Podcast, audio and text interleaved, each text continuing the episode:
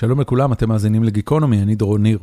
אם אתם מאזינים לפרקים שלי באופן קבוע, אז אתם יודעים שבחודשים האחרונים ובשבועות האחרונים מאז הבחירות בפרט, יש לי עניין מאוד גדול במה שקורה בארץ על המתח בין ימין ושמאל, ולכן הפרק הזה שאתם עומדים להאזין לו הוא פרק שכל כך חשוב לי.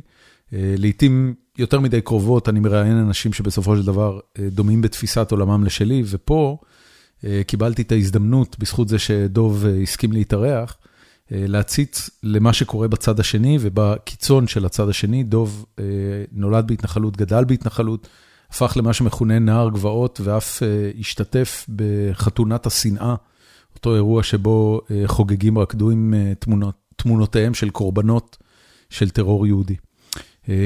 דוב היום הוא במקום אחר, מתחיל תואר שני למשפטים, עבר היפוך גם בדעותיו הפוליטיות, והמסע הזה היה לי כל כך מרתק, נצלול ישר לפרק, בסוף הפרק, על פי הנוהל חפירה אישית שלי, שתהיה לכם האזנה נעימה, פרק 650 עם דוב מורל.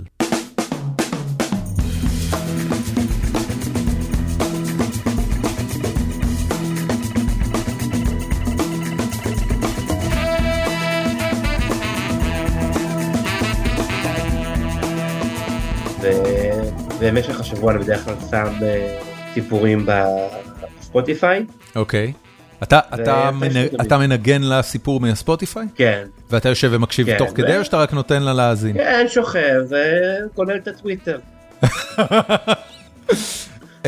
איזה מעניין. אני שואל כי כבר הרבה זמן אין לי ילדים קטנים, אני לא מקריא כבר סיפורים. ונורא מסקרן אותי, כאילו איך הרוטינה הזאת השתנתה לאורך ה...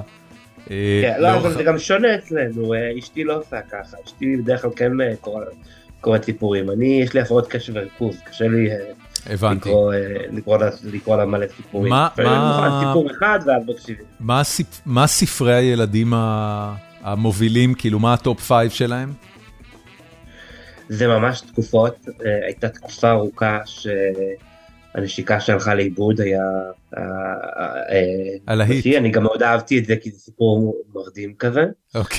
עכשיו עכשיו זה קציצת הטרד של יויו. מה זה קציצת הטרד של יויו? לא יודע, זה מפפר נחמד אני חושב, משהו כזה. מה זה, זה על ילד שלא רוצה לאכול ומלמדים ככה לאכול ירוקים? משהו כזה, אני שמעתי על הפרעות קשב וריכוז ואני לא באמת מקשיב לסיפורים יותר מדי, אוקיי. אני שקוע בטוויטר והיא מקשיבה להם יודעת אותם בעל פה ואני אפילו לא סגור על העלילה. רגע, והאריה שאהב תות עדיין בקנון? האריה שאהב תות היא נורא אוהבת, פחות במוקלט, זה יותר היינו קוראים לה את זה, אוקיי. אבל כמו שאמרתי זה תקופות, לפני שנה כזה האריה שאהב תות היה אחד החזקים. הסיפורים הקלאסיים, כן. אבל גם כשאני קורא, אנחנו המון הספרים שאנחנו קוראים להם, זה דווקא המון ספרים יותר חדשים, או כאילו מעבר לקלאסיקות, נגיד עכשיו הקראנו לה את, במשך תקופה, לא, את ספר על, על נחמה ליבוביץ', אוקיי. שזה קצת לילדים יותר גדולים.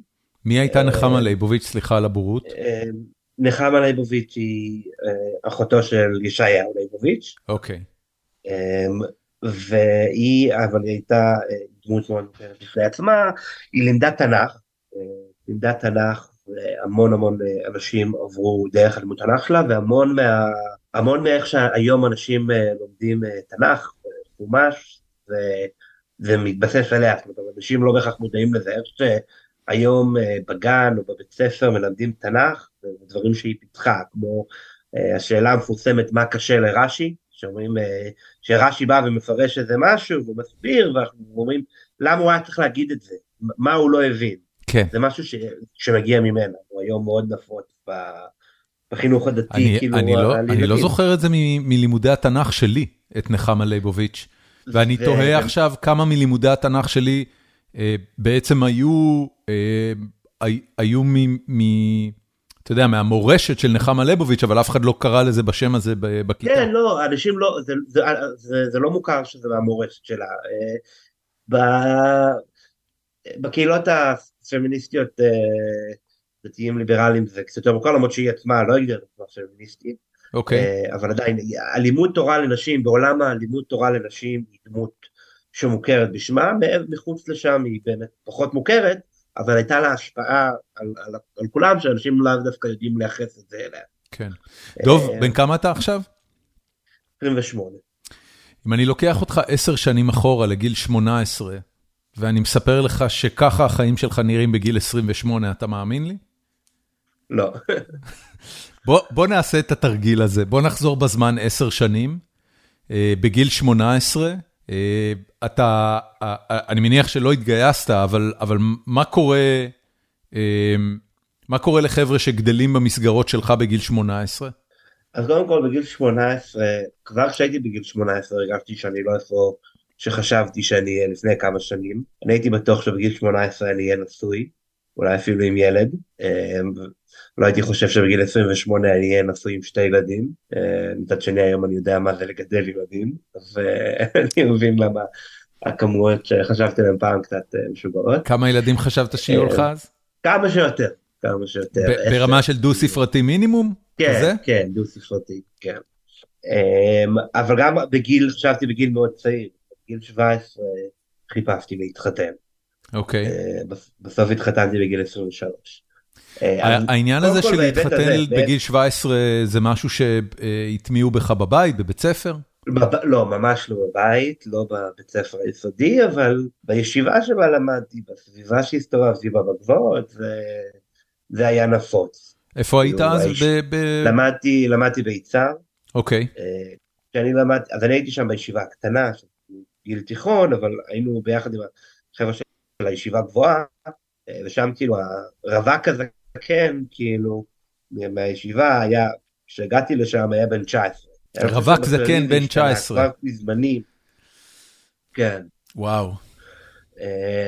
כבר בזמני זה קצת השתנה, אני חושב מכל מיני סיבות טכניות, לאו דווקא כי אנשים לא רצו להתחתן יותר בגיל צעיר, אלא כל מיני, הבנות של מעלה לבונה שפעם היו תמיד מתחתנות עם יצרניקים, התחילו להתחתן עם חבר'ה מרמת השרון, ויצהר הפך להיות מקום פחות מבוקש, בקטע כזה. אבל אז כאילו הייתי, הייתי בשוק שאני לא נוסע בגיל 18, בטח בגיל 19, אבל מעבר לזה, אם מדברים על המקום שאני נמצא שאני עכשיו סיימתי תואר ראשון במשפטים, מתחיל תואר שני במשפטים. בשעה טובה. המקום, תודה, המקום האידיאולוגי שאני נמצא בו, כן. אידיאולוגי פוליטי, השקפתי, דתית, לא, לא, לא הייתי מאמין ש, שאני אשאר. איך, איך הגיעה ההחלטה ללכת לישיבה ביצהר? אז האמת שפעם ראשונה שבאתי לשם לראיון לא קיבלו אותי כי אמרתי את האמת. מה זה היה? באיזה, באיזה גיל? באיזה שנה? באמצע כיתה, אמצע תחילת כיתה י', אוקיי. 2010, הייתי אז בן כיתה י', מה זה, 16, 15. משהו כזה, 15. אז שאל אותי המנהל של הישיבה למה אני רוצה לבוא, אז אמרתי לו כי זה קרוב לכל המאחזים וככה אני יכול להגיע לכל הפינויים וכל הבלאגנים, אז הוא לא קיבל אותי. זה היה התשובה? כן, אבל אחרי כמה חודשים גם באמת הגעתי למסקנה שאני רוצה ללמוד שם, אבל באמת בקטע אידיאולוגי, כאילו למדתי לפני זה בישיבה בצפון, ועזבתי שם רשמית כי כאילו לא רציתי ללמוד לימודי חול יותר, אבל תכלס גם רציתי להיות יותר קרוב למאחזים. ובאמת הגעתי לשם, ושם נכנסתי יותר לעולם הזה גם. רגע, אני, אני, סליחה, אבל אני, אני רוצה לעצור רגע, ואני רק רוצה להבין את הנקודה הזאת. מה זה אומר לרצות להיות קרוב למאחזים? מה זה המאחזים כדימוי? כי, כי, כי לא, לא בהכרח גרת שם, לא היית חלק מהקהילה הזאת. מה זה אומר לרצות להיות חלק מזה? אוקיי, אז קודם כל כשאני אומר מאחזים, חשוב באמת להעביר את זה, אני לא מדבר על אה, מאחזים לא חוקיים, שזה בדרך כלל מה שמתכוונים אליו בשיח הציבורי היום, אה, אלא מאחזים לא חוקיים, אה, לא מבוססים, לא, אה, ש, שמפנים אותם כל הזמן. יש היום, אה, מה שהיום אה, מכונה בשפה המכובסת בעיניי, אה, ההתיישבות הצעירה, אוקיי. Okay. ש, שנמצא לא מעט בשיח הזה, מאחזים שהוקמו לפני בערך 20 שנה פלוס מינוס, גרים שם בכל אחת מהם כמה עשרות משפחות, יש שם בתי קבע, אין שם, זה אנשים שם לא חיים שם בחשש מתמיד שבלילה יבואו ויהרסו להם את הבית. אוקיי. אנשים גרים שם, זה לא חוקי, זה לא. אה, אני מתכוון למאחזים שבעצם מ-2005 בערך, תקופת אה, של אריאל שרון, של ההתנתקות, כן. בגדול לא הוקמו מאחזים חדשים. הייתה בעצם החלטה שמאחזים שהוקמו לא מפנים אותם, עדיין פה ושם יש פינויים, אבל בדרך כלל עם התראות וכאלה, זה לא לפנות את כל המאחז בלילה. ובאמת השקיעו המון המון אה, מאמצים, אני יודע שחלק מהחברים שלי לשמאל אה, לא רואים את זה ככה, והיום אולי רואה את זה קצת אחרת, אבל בגדול לא הוקמו מאחזים uh, של משפחות, של שהם בעצם יישובים חדשים, uh, וזה נכון בגדול עד היום. מה שקורה קצת בשנים האחרונות זה חוות בודדים, שהם לא באופן רשמי יישובים של ממש, אלא הם תופסים שטח, הם זה, ו... אבל ממש יישובים כמו שפעם זה, זה משהו שלא קורה בגדול בעד ההתנתקות. ואחרי ההתנתקות, אה, ארגון של אה, דניאלה וייס ועוד, ביניהם, אה, הקימו את נוער למען ארץ ישראל, שחלק מהמטרה שלו בין השאר הייתה להקים יישובים חדשים. היום חלק מהארגון הפך להיות נחלה, שנכונה להם מבצע גדול בניסיון להקים יישובים חדשים, הם גם מעורבים באביתר. אז המאחזים שהוקמו היו מפונים כל הזמן, היו כמה כאלה, רבת מגרון, שבות תמי. אה, אה, איך אתה שמעת על ה... אני מניח שה... שהאתוס של האנשים האלה שתופסים את האדמה, שגואלים את ארץ ישראל, אה, הצית לך את הדמיון מגיל צעיר, משם הגיע מקור המשיכה, אבל איך, איך הדבר הזה הגיע אליך? זה, אתה שומע על זה ממורים? אתה קורא על זה ב... באתרי אינטרנט, או מה, מה המקור שממנו המיתוס הזה נוצר אצלך בילדות? אז באמת, כמו שאמרת, אני בגיל צעיר מאוד הייתי בקטע של זה, הייתי, קראתי כל ספר על, uh, על המחתרות uh, שהגיע אליי, בכל התקופות, של כל תקופת ראשית הציונות, לפני הקמת המדינה, וממש קראתי כל ספר, ממש... איפה גדלת בארץ? ב, uh, בהתנחלות טלמון. בין מודיעין לרמאללה. אוקיי. אה, מסוכן, לא מסוכן, מפחיד? אה, התנחלות אה, בורגנית מיינסטרים, לא משהו מאוד חריג. עם, עם סופרים במתים, לא, לא אחד מהם. לא, אני, אני דווקא יותר שואל על הסקאלה האמונית. איזה לא, אחוז? לא, מאוד, מאוד מיינסטרים בהתנחלויות. אוקיי. אחד מהיישוב אצלנו היה מזכ"ל בני עקיבא. אוקיי. ברמה כזאת. אתה, אתה גדלת במשפחה דתית, אה, אה, חרד... גדלתי, ס... גדלתי כן. במשפחה דתית, אה, אבל ההורים שלי שניהם אמריקאים, כאילו לפה לארץ אחרי התיכון. אוקיי. אז קצת כאילו לא, זה, זה לא שונה מ... איך את זה? שונה ממישהו שגדל פה ונמצא עמוק בתוך הפוליטיקה הפנימית, כאילו שלא היו אנשים ש, ש, שהיו מודעים לכל מיני אה, הבדלים מגזריים שמי שגדל... הם הגיעו לפה עם, אה, עם חלום על, על ציונות וגאולת הארץ? כן, אבל לא משהו קיצוני, לא כמוני. אה, בקטע שאבא שלי התנדב לצבא ואז החליט לעשות עלייה, ששניהם החליטו שהם רוצים לגור בישראל, וכן, זה לגור בהתנחלות, אבל לא, לא, לא למקומות הקיצוניים שאליהם אני הלכתי, ממש לא. כש, כש, כשאתה אה, אה, שמעת על ההתנתקות, אה, או, או כשחווית את זה, בן כמה היית כש, כשההתנתקות קרתה? בקיץ של כיתה ה'. יסודי. כן. אה, נסעת לשם? היית בקבוצות שהפגינו? אה, הלכנו לחלק מההפגנות כמשפחה, כאילו, כולם אצלנו ביישוב הלכו. לא היינו שם אוקיי. בפועל, okay. ונורא כעסתי על זה שלא הלכנו לשם.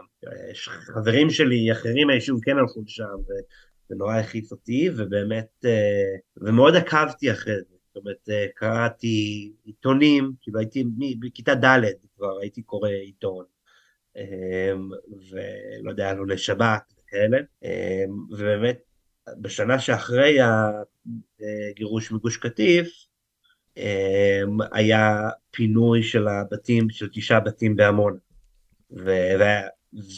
ולשם, איכשהו, אני עד היום לא מבין איך הצלחתי לעשות את זה, הצלחתי uh, לגרור את אבא שלי uh, לשם. פשוט, פשוט כאילו הלכתי ואמרתי, אני הולך, כאילו, אז הוא אמר, טוב, אז אני אלך איתך. כאילו, כן, נשמור על הילד. אני לא אשמור אותו. כן, כאילו, זה, זה, אני היום מסתכל על זה כאבא, uh, כאילו, זה היה, הייתי ילד בן 11, כאילו, והם אבל פשוט הייתי באמת הולך לשם בטרמפים אם הוא לא היה כאילו הולך. תשמע, זה, זה אומר דברים על ההורים שלך, ואיזה איזה, איזה עצמאות מחשבתית הם נתנו לך וייחסו לך. אה, אבל אני, אני, מעניין אותי דווקא, אתה יודע, אני, אה, אני, אני חוויתי את ההתנתקות כבן אדם בוגר, ו, וכמובן אה, כ, כמישהו מהזרם החילוני, ממלכתי, חוויתי את זה עם כל ההצדקות הברורות של מניין המתים של רצועת עזה, וכמה הדבר הזה הולך בסופו של דבר במניין הזה להציל חיים וכולי. איך הדבר הזה תוקשר אליך? זאת אומרת, אתה, אתה קורא לזה גירוש, אה, אבל, אבל מעבר לזה, אתה יודע, בטח כשאנשים אמרו למה הדבר הזה קורה, היו תשובות. איך, איך הסבירו, איך אתה הבנת את זה בתור ילד? אני לא, אני לא הכרתי אנשים ש, שתמכו בזה. או שהצדיקו את זה. כל, כל מי שאני הכרתי אה, התנגד לזה. זה היה רמות של, היה דיונים על אה, איזה דרכים של התנגדות הם לגיטימיים ואיזה הם לא. אה, עם חסימת כבישים זה בסדר, ועם אה, להרביץ לחיילים זה בסדר, או דברים כאלה. אבל נקודת העבירה של כל מי, ש... כל מי שהיה בעולם שזה הגיוני, גדלתי בהתנחלות, כולם התנגדו לזה. אה, ומבחינתי זה היה ברור שהסיבה שזה קורה זה כי אריאל שרון מנסה להתחמק מהחקירות הפליליות שלו, זאת אומרת זה לא הייתה לי ספק, כן, היה לנו שכונה שלמה ביישוב שאריאל שרון הקים וכולם ידעו על זה שהוא היה הבולדוזר שהקים את הכל. אבי ההתנחלויות. כן, מכונה בתקשורת הישראלית. מבחינתי כילד זה היה מאוד ברור שבסך הכל הוא מחפש אה, להתחמק מה... הוא רוצה שיאתרגו אותו, וזה מה שהיה לי ברור, כי זו הייתה התפיסה שלי. ואז המסקנה היא שבגלל שהוא עושה את זה ממניעים לא כשרים, אה, דעתו השתבשה עליו, הוא מוביל מהלך שהוא מהלך לא לגיטימי, צריך לעשות כל מה שאפשר כדי לעצור. עד לאיזה, אתה יודע, באיזושהי נקודה הסקאלה על, על איזה פעולות מותר לעשות, לעצור כדי אה, לעשות את ה, לעצור את הגירוש, אה, חוצה את הקווים לפעולות לא חוקיות. אמ, מה הדברים הכי גרועים ששמעת בכיוון של התנגדות אה, להתנתקות מגוש קטיף? אה, בסוף אני הייתי ילד אז ולא הייתי מאוד מעורב בכל השיח, כן? כמו שאמרתי, קראתי עיתונים, עולני שבת, לא הסתובבתי ב... לא הגעתי, לא הייתי בחסימות כבישים, לא הייתי בכל הכאילו מקומות אה, שבהם אולי השיח זה קיים, לא יודע, פורומים באינטרנט וכדומה. אמ, מבחינתי זה, כאילו, באותה תקופה אני לא בטוח עד כמה חשבתי על זה, אבל כמה שנים אחרי זה בהחלט, כשכן, אני בעצמי התחלתי להגיע לגבעות, כשגיל תיכון, זה בכלל לא עניין אותי, זה חוקי או לא חוקי. אה, זאת אומרת, מבחינתי השאלה היחידה הייתה אם מותר לפי ההלכה או לא מותר לפי ההלכה. ואת מי שואלים? מה? את מי שואלים? אני אף פעם לא שאלתי מישהו, כאילו, מה שאני חושב שנכון. לא, אבל אמרת לפי ההלכה, אני מניח שיש... נכון. אתה ההלכה לפי איך שאתה מפרש אותה? לפי איך שאני מפרש אותה. היו לי תקופות, זה לא היה בת אחת, אה, אבל בסוף, ומעבר לעניינים של השקפה, ואני מודה שזה גם היום ככה, אני, אני באופי שלי אני מאוד אנרכיסט. אה, אני לא מתחבר לזה, וגם היום במקום שבו אני נמצא, שהוא מאוד שונה, אני מאוד uh, קיצוני, וזה כאילו לא, לא מאמין, אני, לא, אני לא בן אדם ממלכתי, אני לא, לא מתבייש בזה, אני סולד מממלכתיות גם, גם, גם היום. אמ, ומבחינתי, אה, אני, התפיסה ההלכתית שלי לא רק בהקשרים האלה, גם בהקשרים של הלכות שבת וכאילו דברים, הלכה קלאסית, אה, היא לא של אה, להיכנע לאמפם. אם אני משוכנע שמשהו נכון הלכתית, אז זה מה שאני אעשה. אז כן, יש לי רבנים שאני מעריך אולי, ורבנים שאולי אני אשאל אותם, ומי הם הרבנים האלה השתנו קצת במשך השנים, אבל לא, המילה האחרונה, בסוף מה שאני, מה שאני חושב שמשהו נכון, אז אני אעשה, אז אני אעשה אותו. אוקיי, okay. אה, אז, אז אתה, אתה אומר, אוקיי, אני רוצה אה, להתקדם טיפה על ציר הזמן, אה, בעקבות הגירוש מגוש קטיף, ניצתה בך ההתלהבות הזאת ש, שהובילה אותך ליצהר? זה, זה מאורע מחולל מבחינתך? ההתנתקות כן, אמ, אבל לא רק ההתנתקות, כמו שאמרתי, זה ממש מאז שהתחלתי אה, לקרוא, הייתי כאילו, כאילו קורא על מחתות, תמיד זה, זה העליב אותי, אני חושב שזה, שזה התחיל שם, כאילו, לפני, אה, לפני התנתקות. ו... ואז דברים קרו ב' כשהייתי, אחד הדברים שכן מאוד השפיעו עליי כשהייתי, אני חושב שזה היה בכיתה ז', בכיתה ח'. הופ, טוב, הפסקתי לשמוע אותך משום מה. אתה שומע אותי עכשיו? עכשיו אני שומע. משהו, משהו קפא לרגע. אה, אוקיי. לאורך כיתה ז' שלי, שזה 2007, אה, התחילו, הקימו את מטה חומש תחילה, שהתחילו לעשות אה, אירועים של עליות חזרה לחומש. אה, ובחלקם, אולי כולם, אה, השתתפתי, אה, גם זה היה סיפור, לא רצו לאפשר לי, הלכתי בסוף. ובקיץ של 2007, אה, הקימו את ישיבת חומש, שקיימת עד היום, שלאחרונה הם אה, חזרו שוב לכותרות. והראש ישיבה של ישיבת חומש, שהוא עד היום ראש ישיבת חומש, היה גר אז בחרשה, שזה יישוב לידינו, ואחד מהבית ספר שלמדתי בו, אחד מהתלמידים, היה הולך יום אחד בשבוע איתו לשם. והייתי שומע ממנו סיפורים על מה קורה שם, וזה נורא העליב אותי. מה, מה, מה הוא סיפר שנשמע מלהיב?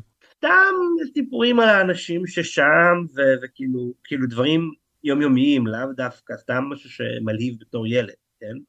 מה לא... לדוגמה? אני, אני כל כך סקרן לגבי זה, אין לך מושג. מה, לא מה, מה למשל, אתה יודע... זה בעיקר דמויות ספציפיות, לא בא לי אה, אה, בפורמט הזה לדבר על אנשים אה, ספציפיים. אל תדבר על אנשים, אל תזכיר שמות בכלל. כן. אבל מה... זה אנשים, כל אחד מהם, איך אומרים באנגלית, he's a character.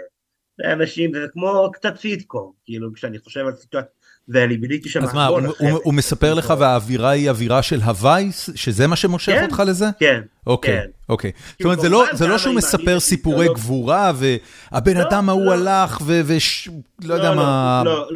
לא, ממש סיפורים כמו, לא יודע, אה, סיינפלד של אה, ישיבת חומש. אוקיי, הווי. אה, איזה קטעים וואו וואו וואו אתה חייב לבוא, כזה? כן, כן. ובאמת הגעתי לשם בקיץ בין ח' לט' לשבוע, שבועיים, אה, ובאמת התלהבתי על המקום, וכאילו בעצם את הקריירה שלי בגבעות התחלתי שם. אוקיי. Okay. הייתי, הייתי כל פעם כשהיה לי חופש בישיבה, הייתי מגיע לשם, שבתות לפעמים, הייתי מגיע לשם המון. מה עושים כשאתה שם? אז לומדים, אוקיי. Okay. בישיבה. אה, וגם כל דבר הוא לוקח הרבה יותר זמן כשאתה לא אה, כשאתה לא בסביבה אה, מודרנית, כאילו כשאתה צריך להדליק אש כדי לבשל, זה לוקח הרבה יותר זמן. אפילו אם לפעמים היה לנו קירה ניידת, כאן יש לך קירה ניידת, אתה עושה את זה בשטח, זה לוקח הרבה יותר זמן. אז כל, okay. אוקיי. כל, כל דבר קטן, ללכת לשירותים, אתה לא נכנס לחדר השני ו... אין מים זורמים, אתה אומר. צריך ללכת כן. רחוק, למקום שלא רואים, לכסות, כל, כל דבר קטן זה די, זה באמת משהו שבכלל כאילו קיים בגבוהות, רק שמה אתה קולט כמה דברים יומיומיים, כמה זמן אנחנו חוסכים כן. במציאות המודרנית. אמ, וסתם מסתובבים, מדברים וכאילו, ולומדים, כאילו אני פחות הייתי לומד אולי, אבל אה, הרציניים יותר היו לומדים. אמ, אתה, אתה, אתה עובר במקום, חוץ, חוץ מזה שזה נשמע כמו אה, הרפתקת קמפינג אה, אה, מרגשת, בטח לבן אדם צעיר שבא מיישוב בורגני, אה, יש משהו בעניין האידיאולוגי, במה שהשהות שלכם שם מייצגת, שהוא אה, מוסיף על הריגוש, הופך את זה לעוד יותר מסיר? כן, זה עצם, מבחינתי, זה עצם זה שאני נמצא שם, אני עושה משהו סופר חשוב, כן? ואם אני, וזה שאני נהנה מזה, אז בכלל, אבל עצם זה שאני נמצא שם, וגם אתם מרגישים את זה, כן? ותיארתי מה עושים, שכחתי חלק מאוד חשוב. חלק חשוב מאוד ממה שעושים זה לברוח מהמשטרה. פתאום okay. אוקיי. רואים ניידת, בורחים, או לא יודע, לגרש את הערבים, פתאום איזה רכב פלסטיני נכנס, הולכים לשם, מגרשים אותו, כאילו, זה גם עוד משהו ש, שקורה ובהחלט מוסיף. אתה אומר, הדימוי אצלך בראש לפעולה הזאת של להיות שם זה חומה ומגדל, זה, זה ממש... אה, כן. אה, כן, אה, כיבוש, מבחינתי אני מקיים מצוות כיבוש. מה זה אומר מצוות כיבוש? כיבוש הארץ, אוקיי. כן. אוקיי. יש משמעות בשיח באותה נקודה על, על המשמעות של מה שאתם עושים בקונטקסט קצת יותר אה, אה, בינלאומי, גיאופוליטי? הסכסוך הישראלי-פלסטיני, כן שטחים שהם חלק ממדינת ישראל, לא ממדינת ישראל. מה, אומר, מה אומרים על זה באו"ם, באירופה, בארצות... יש כאילו איזה דיבור בכלל על הקונטקסט הגלובלי של זה? לא ממש. אני אישית, עד בעצם עברת את השינוי, שזה חלק מעברת השינוי, לא כל כך אה, הכרתי אנשים שזה השיח שלהם. אני גם חושב שמהצד נראה לי שהיום נוער הגבוהות הולך קצת יותר לכיוון הזה של, אה, של להפוך היום ליותר ימין מיינסטרים, אה, שמנסה לדבר בשפה לא דתית.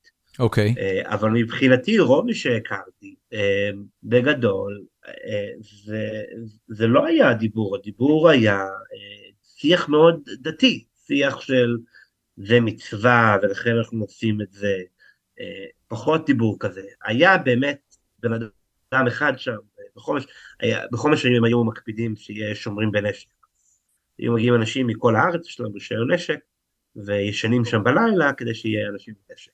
ואחד מהאנשים האלה היה אה, אתאיסט, אתאיסט גמור, כאילו כולם היו דתיים, מקסימום מסורתיים, לרוב מתנחלים, שהוא מאחד מהערים בארץ, אה, אתאיסט גמור ממש, כי בחיים לא הכרתי אז בן אדם כל כך אה, חילוני וכאילו שום קשר דת. אה, וממנו הייתי שומע יותר שיח כזה. אוקיי. Okay. זה היה באמת משהו, זה היה מרתק לדבר איתו. מה, מה היה, הסיבה. שאדם חילוני, הרי מבחינתו מצוות כיבוש לא רלוונטית, למה הוא שם? ציוני, ביטחוני, אה, של חייבים להיות פה, הנה כל הזמן היה אומר, תראו, רואים מפה את אה, תל אביב, אתה יודע, כל הדברים של מועצת יש"ע כאלה, של, של ימין כן. קלאסי יותר. תגיד, אה, בתוך, ה, בתוך השיח הדתי הזה, מעבר לעניין של מצוות כיבוש, איך, ה, איך הקבוצה הזאת תופסת את עצמה ברמה, ה, ברמה האנושית? האם יש תחושה ש... אה, אתם נמצאים במדרגה אנושית גבוהה יותר מחילוניים, מערבים. אה, אני, אני מנסה לשאול את זה אה, בצורה שהיא politically correct, אבל זה, זה, זה כל דבר מלבד politically correct. האם יש תפיסה שהקבוצה האנושית הזאת שווה יותר מקבוצות אחרות שנמצאות במרחב, גם בישראל וגם בשטחים? לא, אני, אז אני אענה לך תשובה שהיא לא politically correct, כמו שאמרת, זה לא politically correct. אה, ממש לא יותר מאשר חילונים. אוקיי. Okay. בהחלט כן, יותר מלא יהודים. זאת אומרת, מבחינתי גם גדלתי על זה, יש אה, חי צומח אה, דומם מדבר יהודי. כאילו, חי צומח דומה מדבר יהודי. גם מעל לא יהודי. זה, זה כן. התפיסה הזאת של חי צומח דומה מדבר יהודי, זה משהו ש... שמה, בגן מתחילים איתו? ב... ביסודי? לא, אני, אני קיבלתי את זה בתלמוד תורה, ביסודי. ביסודי. אבל... זה זה משהו שממש נאמר במילים האלה, כמו שאתה אומר אותו? הרב אומר מול, עומד מול הכיתה כן. ואומר, חי, כן. צומח, דומם, מדבר יהודי. או. יותר נכון, דומם, צומח, חי, מדבר יהודי. כן, כנראה שלא הקשבתי לחלק הראשון. ו... ו... וואו, אוקיי. בסדר. שמע, אתה אומר את זה לילד, הוא יאמין. אין הרבה מה להגיד מעבר לזה. אז אני, אז... חושב, אני, אני חושב היום שיש רוב הציבור הדתי, אה, בפרט הליברלי, הוא מאוד אה, אפולוגטי. אני חושב שאין מנוס מלהודות בזה שהיהדות היא גזענית. אין, אה, בדיוק היה על זה דיון סוער בטוויטר שלי ש, שברחתי מלענות לו כי הייתי צריך לכתוב את העבודה הסמינריונית שלי. אבל אה, אני חושב שהיהדות היא בהחלט גזענית ושמי שמנסה לטעון שהיהדות היא לא גזענית הוא הוא חייב לעשות אה, אפולוגטיקה די מביכה בעיניי. אני חושב שזה שיש רמות שונות של גזענות, כן? כאילו, התפיסה של העם הנבחר, שהיא בעיניי מאוד אינרנטית ליהדות, היא, היא, אין דרך להצדיק אותה כלא גזענית. היא, היא לא בהכרח אומרת אה, להיות אה, כהניסט ולא יודע, כאילו, יש רמות שונות. כן. אבל וכאילו אפשר ויש לא מעט אנשים שלוקחים את זה לכיוון פחות של לא שאנחנו יותר נעלים ויותר שווים אלא לכן יש לנו יותר מחויבות ולא יודע יש כל מיני כיוונים שכל מיני ויש שיש להם בסיס אבל בסוף ביהדות ליהודים יהודים הם בוודאות גזע עליון על פני, לא יודעים, זה לא, ההצדקה כאילו, שאני מכיר זה, זה לא גזע כי בגלל שאפשר להתגייר. זאת אומרת, זה לא כמו, לא משנה, זה, זה קבוצה. אני מסכים איתך, כן, זה, כן, זה, כן. הצדקות, זה הצדקות מביכות, ובין השאר זה אחת הסיבות שאני לא מגדיר את עצמי היום אורתודוקס. תראה, אני חושב... יש בכל, חושב... אה, אה, בכל קבוצה, אה, גם האמריקאים חושבים שהם כאומה טובים יותר מאחרים. השאלה היא תמיד איפה הפטריוטיות הזאת והחדוות חיים שבלהשתייך לקבוצה מסוימת הופך להתנשאות מעל האחרים, ועד כמה אתה נותן לפרמטרים אובייקטיביים לקבוע. אבל, אבל אוקיי, אני, אני רוצה רגע לקחת את זה קדימה. אני, אני יכול לשאול אותך כמה שאלות על האירוע המכונה חתונת השנאה? כן. טוב. בן כמה היית כשזה קרה? אני חושב זה לפני עוד רגע שנים, 21. 21. ובאיזה סיטואציה אתה בחיים? אני באותה תקופה, זמן קצר לפני זה למדתי בישיבה דוד המלך, בקבר, בקבר דוד המלך בהר ציון. עזבתי את הישיבה בין השאר כי אה, עברתי איזשהו משבר אישי, אה, וגם בינתיים הייתי באותה תקופה מאוד פעיל סביב הר הבית, וקיבלתי הרחקה מנהלית מירושלים לחצי שנה. אה, מה, לא מה זה אומר, מה זה, למי שלא מבין, מה זה ההליך המכונה? הרחקה מנהלית, בדומה למעצר מנהלי, כן. זה בעצם כלי צו הרחקה. צו הרחקה, אבל זה לא מבית משפט, זה לא שנעצרתי בחשד לאיזושהי עבירה ספציפית ולכן קיבלתי הרחקה, או, או יש, יש אישום ספציפי, לא יודע, צו הרחקה מבן אדם, כי אתה חושב שתקפת אותו, אה, זה בעצם אלוף פיקוד אה, העורף, זה אומר, אני חושב שאתה מסוכן לאזור, יש לי מידע מודיעי, זה מאוד כללי כזה, בשביל ביטחון התושבים והאזור ולא יודע מה, אה, אני מורה על ההרחקה שלך. איך הרווחת את, התואר, את הצו הרחקה המכובד הזה? אז, אמ, אז באותה תקופה אני הייתי פעיל בשני, בשני, בשני זירות. בנוסף לצו הרחקה, הייתי, קיבלתי גם אה, איסור יצירת קשר עם 20 ומשהו אנשים. אמ, ו... אז באותה תקופה הייתי מאוד פעיל בהר הבית. אה, אחד הדברים המרכזיים שלהם אה, הטפתי, אליהם כאילו קידמתי, זה להיכנס להר הבית מכל השערים, לא רק משער המוגרבים, אלא מהשערים שכיום מאפשרים רק למוסלמים אה, להיכנס מהם. אה, היו שני אפיקים ש, שקידמתי את זה, אפיק אחד אה, גלוי, שבו היינו מסתובבים סביב השערים של הר בית, כל פעם שהיינו מגיעים לשער היינו באים להיכנס, כמובן שמיד השוטרים שעבדו שם עצרו אותנו, ואנחנו הלכנו כאילו למה שיעצרו אותנו, ומיד היו עוצרים והיינו לי אסור להיכנס, אמרו למה אסור להיכנס, יש פה כניסה רק למוסלמים, מה, למה זה רק למוסלמים, זה גזענות, זה, מצלמים את זה ומעלים את זה ליוטיוב. זה היה כאילו אפיק אחד אה, והמרכזי. זאת אומרת המטרה היא, המטרה היא לייצר הד ברשתות חברתיות לעניין כן, הזה? ליצור מודעות וזה, וכן. אמ, זה, זה משהו שאתה עושה לפרנסתך באותם שנים? לא לפרנסתי, זה היה פעילות אה, אידיאולוגית. למדתי בישיבה, הייתי מדי פעם מתארגנים כמה חבר'ה ועושים את זה. אוקיי, ממה אה, בחור בן אדם, ממה בחור בן 21 חי בתקופה הזאת? לא, מה זה חייתי? לא... אה, למדתי בישיבה, אכלתי בישיבה, כאילו לא, לא התפרנסתי אז. אוקיי, לא, סטודנט. לא הרווחתי. אה, לפני זה הייתה תקופה שעבדתי בתחנת קמח ביצהר, לפני שהייתי בישיבה. אוקיי. כאילו גרתי ביצהר תקופה ועבדתי שם כל הזמן, ואז בשלב מסוים עברתי חזרתי לרמת מגרון, והייתי עובד כזה פעם בשבוע, אבל ההוצאות שלי היו קטנות. אז אתה נכנס לרשימת האסים של אה, ירושלים ומקבל כן, צו הרחקה. כן, לא, הדבר המשמעותי יותר שהייתי, שזה אני חושב שהסיבה שהרחיקו אותי, אה, אמרתי לאנשים כל הזמן אה, שזה מה שיכנסו, שינסו להיכנס ולהסתנן להר הבית מהשערים האחרים, מה שלאחרונה קרה, מתפרסם בתקשורת עם המסתערבים בהר הבית, זה, זה בעצם פעולה ש... והארגון שאני הייתי חבר בו, חוזרים להר, שעשה את זה, זה דבר שאני עטפתי אז, ואני יודע שאנשים עשו את זה, זאת אומרת, אה, זה התפרסם כי, כי זה היה בשיתוף פעולה עם התקשורת, וגם עשו איזה מין קורס כזה, אבל זה שאנשים מתחפשים למוסלמים ונכנסים להר הבית זה דבר שקיים, אני יודע שהוא היה קיים אז ואני מאמין שהוא היה קיים לפני ובין כל השנים בין לבין, אבל אני מאוד עודדתי אנשים לעשות את זה, אה, ואני מניח שזה בגלל זה, כי זמן קצר לפני ההרחקה, לפני שקיבלתי את ההרחקה, התקשרו, התקשר מישהו שהזדהה כאיש שב"כ לאימא שלי, וניסה לשכנע, להגיד לה שזה תגרום לי להפסיק אה, לעשות את זה. איך אימא שלך קיבלה את זה? לא יודע, היא לא יותר מדי כאילו כזה אוקיי, אוקיי, היא לא נכנסה את איזה שימוץ, זה קצת כאילו היה מצחיק כי כאילו אני לא שמתי על ההורים שלי באותה תקופה זה לא שאמא שלי הייתה אומרת לי תפסיק לעשות את זה אני הייתי מפסיק אה, אם, אם זה היה עובד אז אולי הייתה עושה את זה כאילו כן. לא יודע על זה. כמה אחים ואחיות יש לך? אמ, אנחנו שישה. ואיפה אתה בסדר? אתה הבכור. כן. אוקיי. וואה, בנה בכורה מקבלת אה, טלפון מאיש שב"כ. כן.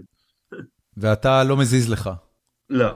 טוב, אני... אז, אז, אז היית מפורסם, זה, איך, איך מגיעים לחתונת השנאה?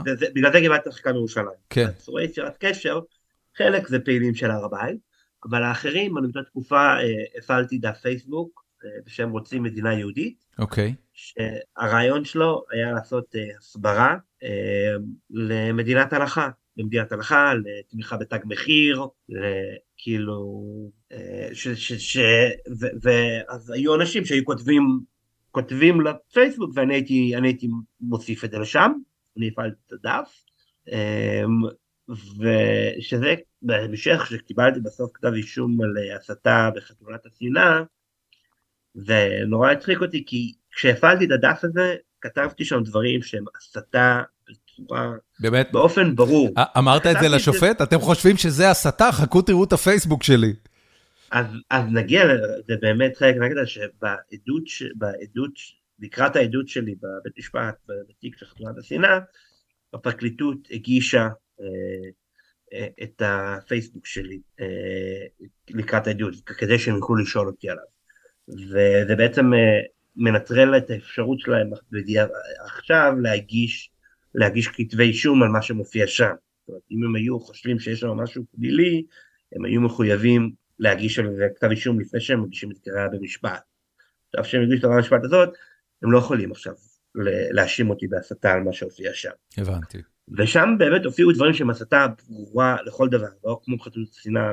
קראת להרג אה, ערבים? כן, תמיכה ברצח בדומא, לא תמיכה בהבעת שמחה, אלא תמיכה, הסבר למה זה נכון, כן, קריאה, קריאה לרצוח ערבים, כאילו באמת, דברים שלא משתנים על שני פנים.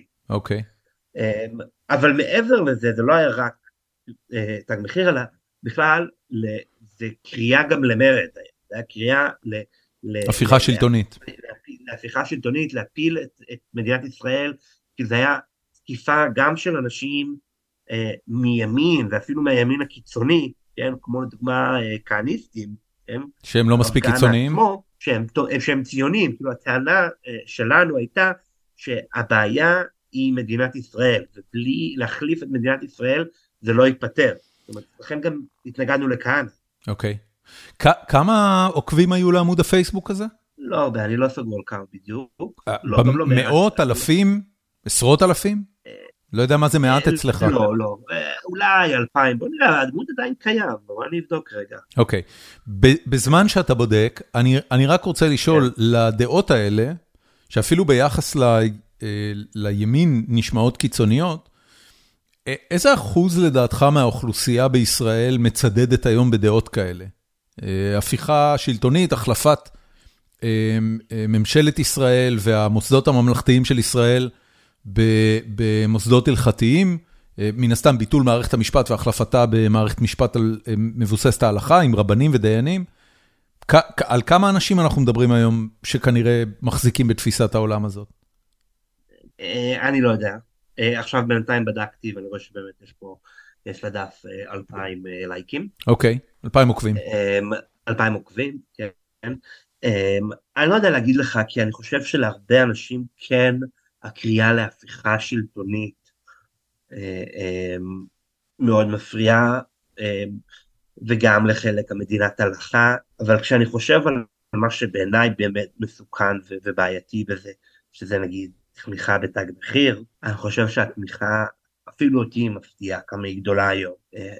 לאחרונה, סביב הממשלה המסתמנת, היו כל מיני כתבות על הכוורת של בן גביר. כן. קיבלתי, ואחת מהן עסקה במי שממש יד ימינו וצפוי כנראה להיות איזה מנכ"ל המשרד או משהו בסגנון, והוא מנהל את המשא ומתן הקואליציוני, חנמל דורפמן, שהכרתי אותו כאילו מאז, וסביב אחד החצי פה, אני חושב שזה יוסי אלי פרסם, יוסי אלי בחדשות 13, פרסם שהוא, שהוא העורך דין של, של עמותת שלום אסירייך. אוקיי. Okay. דורפ, דורפמן, חשוב לי להדגיש, דורפמן מכחיש את זה, הוא תובע הוא תבע אותם תביעת דיבה על זה, לטענתו הוא רק... אני לא, אני לא רוצה, אני לא רוצה לסטות יותר מדי, כי מן הסתם על הנושאים האלה אנחנו יכולים להתבדר. בקיצור, אני רק אגיע, העמותה הזאת אני זוכר שהיא הוקמה, כן? אני ניהלתי את הפייסבוק שלהם בעבר, כן? אוקיי. כיום החשבון שלהם חסם אותי בטוויטר. אוקיי. זו עמותה שתומכת, שמכניסה כסף לקנטינה ומוצאות מודעות תפילה ליגאל עמיר. כן, לרוצחי כן, כן, מוחמד אבו ח'דיר. באמת תומכים בתג מחיר על מלא. אל, עליונות יהודית על מלא. כשהיה את כל השיח, נכנסתי לראות כמה, כמה אה, אה, לייקים יש לדף שלהם, שאני ניהלתי אותו בעבר, היה לנו, אני זוכר שהגענו לשלוש אלף, הייתי כאילו בטירוף. כן. כמה עוקבים יש לדף שלהם. אני לא זוכר את המספר המדויק, הוא דו ספרתי. דו ספרתי כלומר עשרות אלפים. כן, כאילו הוא... תראה, בן גביר כנראה אחראי לפחות לארבעה חמישה מנדטים. נכון, אבל בן גביר, בן גביר, בעיניי זה הכל הצגה, אבל בן גביר כביכול התמתן. בן גביר הוא לא מדבר, המסרים שהוא מדבר עליהם, הם לא מסרים בעיקר בדק מחיר. אני חושב שהוא עוטף את זה, הוא אומר מוות למחבלים וקורא לבערך כל ערבי מחבל, אבל בסוף זה לא אותו דבר, ואני חושב שגם המון מהאנשים שתומכים בו, תומכים בו כי יש הרגשה מוצדקת של חוסר ביטחון אישי אחרי שומר החומות, כן. אחרי דברים שקורים בנגב, אני, לא, אני אישית לא חושב שכל מי שתומך אה, אה, אה, בבן גביר כיום, אה, בכך תומך בדברים האלה. אני מסכים איתך במאה אחוז, אני חושב שיש סחף פוליסטי. אבל רגע אחד בוא נחזור, תיארת איך היית מוקצה מירושלים. אני מאמין שיש תמיכה גדולה, אבל אני לא מאמין שיותר מעשרות אלפים בודדים. אוקיי. אבל זה... עשרות אלפים, שים את זה על ציר הזמן, הופך לעשרות אלפי משפחות, עשרות אלפי משפחות, הופך למאות אלפי בני אדם, תוך דור. אבל אני חושב שיש, אבל אני חושב שמה שדיברנו עליו, בעניין של שתומכים בן גביר, הוא כן מאוד קשור לזה, כי אני חושב שיש אנשים שהם אולי עכשיו תומכים בזה, אבל בסוף הם לא תומכים בזה בצורה המוכרה האידיאולוגית שממנה נגיד בן גביר, שבן גביר מגיע, או בטח לא שאנחנו מגיע, כן. אלא הם תומכים בזה כי הם תומכים בדברים אחרים והם בסדר, זורמים לזה והם אולי... טוב, אבל אני, אני, אני ממש מתנצל, אני לא רוצה לקטוע את הנושא הזה כי הוא נורא מעניין בעיניי, אבל אני רוצה רגע רק לסגור את הסיפור של חתונת השנאה. באיזה תאריך זה היה? אתה יכול אני לא סגור מדויק, זה היה בחנוכה. אוקיי, וזה היה אירוע שאתה הוזמנת אליו? זה היה אירוע ש... כן. סתם חגיגת חנוכה? זה היה, לא, זה היה חתונה. של מי? חתונה של אחד החבר'ה, הוא בחור שהיה צעיר ממני בשנה, למד איתי ביצהר. אוקיי. והוא היה מדריך בישיבה קטנה בדוד המלך. הכרנו, גם הסיפור של חתונת השנאה ננעץ כל כך חזק בתודעה החילונית, ממלכתית, של ישראל רבתי, בגלל שהקונטרסט בין, הניגוד בין חגיגות של חתונה, שאמורות לסמל אהבה, חיים, משפחה חדשה וכולי, והעניין הזה של ניפוף בכלי נשק ותקיעת סכין בתמונה של תינוק שנרצח, פשוט היה, היה, היה ניגוד מזעזע לרוב האנשים שראו אותו, אני ראיתי את זה בחדשות שישי, אני מניח כמו רוב חבריי.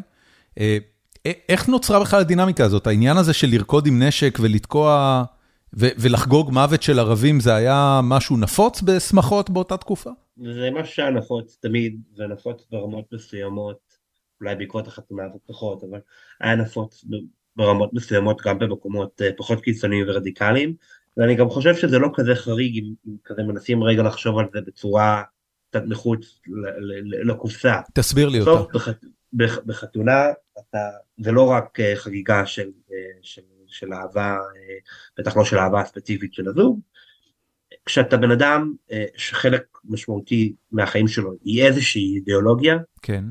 אתה רוצה להביא אותה לידי ביטוי בחלקים החשובים של החיים שלך, שזה דוגמה החתונה. ההורים שלי, שהתחתנו בארצות הברית, אבל מיד אחרי החתונה חזרו פה לארץ, רקדו בחתונה שלהם עם, אה, עם מכנסיים של מדים צה"ליים ודגל ישראל. אוקיי. Okay. כן? לא, מה הקשר כביכול, אבל זה היה חלק מהותי מהחיים שלהם. הם, הם הכירו בישראל ומיד אחרי החתונה חזרו לישראל, זה, זה היה משהו אה, אה, משמעותי בחיים שלהם. חתונות של חברים אה, מהעולם הפמיניסטי אה, דתי שנמצא בהם, אה, אומרים תפילה לשחרור של העגונות לפעמים בחופה. אוקיי. Okay. כל מיני טקסים שאנשים מוסיפים לחתונה בכל מיני דרכים, שהם משהו שהוא מהווה חלק מהחיים שלהם. שכל החיים שלך הם כאילו הם סובבים סביב כיבוש הארץ וגירוש האויב הערבי וכולי וכולי ובאופן טבעי זה חלק מזה ולכן גם בחתונות של מכיניסטים אה, ירקדו לפעמים עם נשק בזוכרי לילה.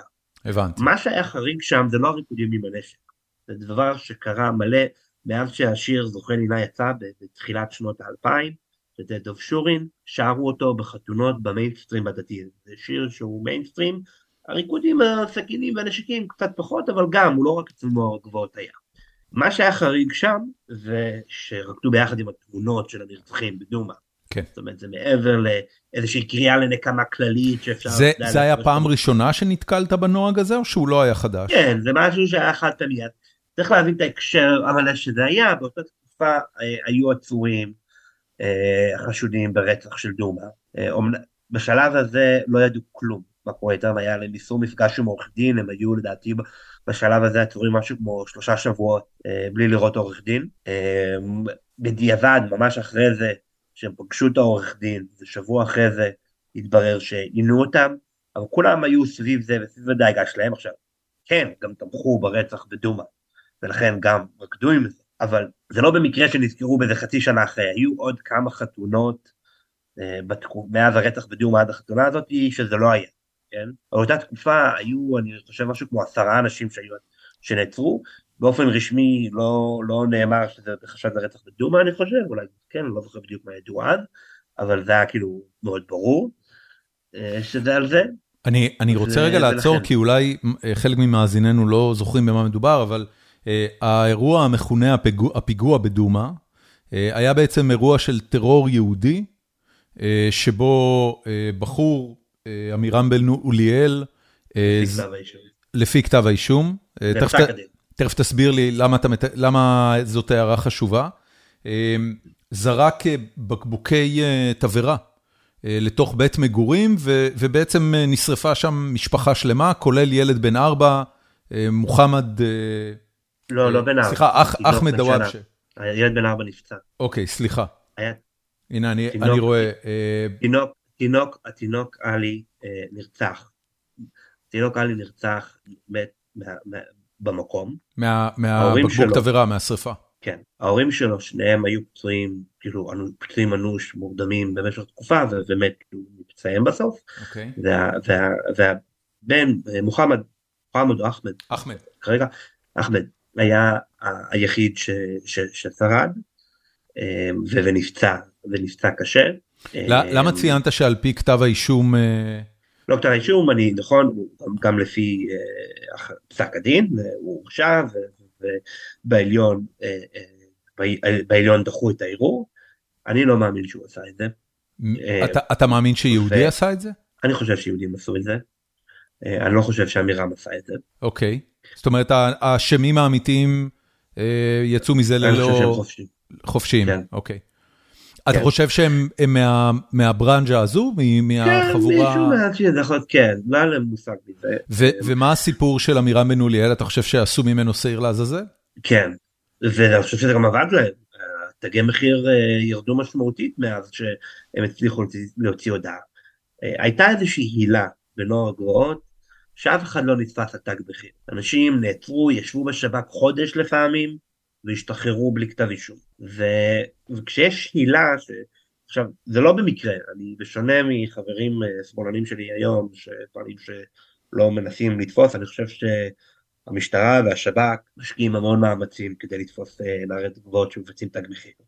אבל הנערי גבוהות שמבצעים תגי מחיר יש להם אה, רמה קרימינלית מאוד גבוהה. יש המון המון מודעות לאיך לא להשאיר רכבות דיגיטליים, לא להשאיר ראיות של DNA, איך לא לדבר על זה אחד עם השני, זאת אומרת, זה ממש בשיח.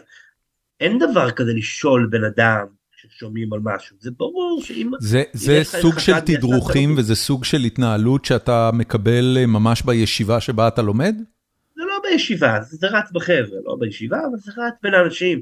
אבל כן, נגיד אם, דיברת על הישיבה, בישיבה ביצהר, סיפרתי על זה לאחרונה למישהי, אה, בשירותים, אה, בכל אחד מהתאים היה את החוברת של נועם פדרמן. יש לו כמה חובות, אחד על אה, חקירות משטרתיות, אחת על חקירות שב"כ. כללי עשה כזה... ואל תעשה כדי שהפריץ לא, כן. לא, לא יסבך אותך. כן, וזה כאילו, זה כי הרי בשירותים אסור ללמוד תורה. זה כאילו הבנתי, זה, אז תלמד משהו אחר. אפשר... אה, בוא, בוא נחזור רק שנייה לחתונה. חתונה בסך הכל, כן. אה, אתה יודע, על פניו, אם אתה מתעלם מהמשמעות המזעזעת של הפעולה של לתקוע סכין בתמונה של תינוק בן שנה וחצי שנשרף למוות, אמ, זה זה לא איזה משהו שאתה אה, יוצא ממנו אחרי זה לפיגוע. אה, נגמר האירוע, כמה זמן אחרי זה התפרסמו התמונות בחדשות? אז התמונות התפרסמו אני חושב משהו שבועיים אחרי. זה שוב פעם, צריך להבין את ההקשר. שבוע אחרי, שבוע אחרי החתונה, אה, העצורים נפגשו לראשונה עם עורכי דין. זה כבר אחרי שהם הודו ונשברו בחקירות. רגע, כמה זמן אחרי החתונה התחילו לעצור אנשים? לא, הם היו עצורים כבר כמה שבועות לפני. אה, אוקיי, אוקיי. וש... אבל הם היו באיסור מפגש עם עורך דין. ושבוע אחרי זה, אחרי שהוציאו מהם את ההודעות בעינויים, הם נפגשו עם עורך דין. אוקיי. ו... ואז בעצם שמעו מהם על העינויים, וגם שהם הודו.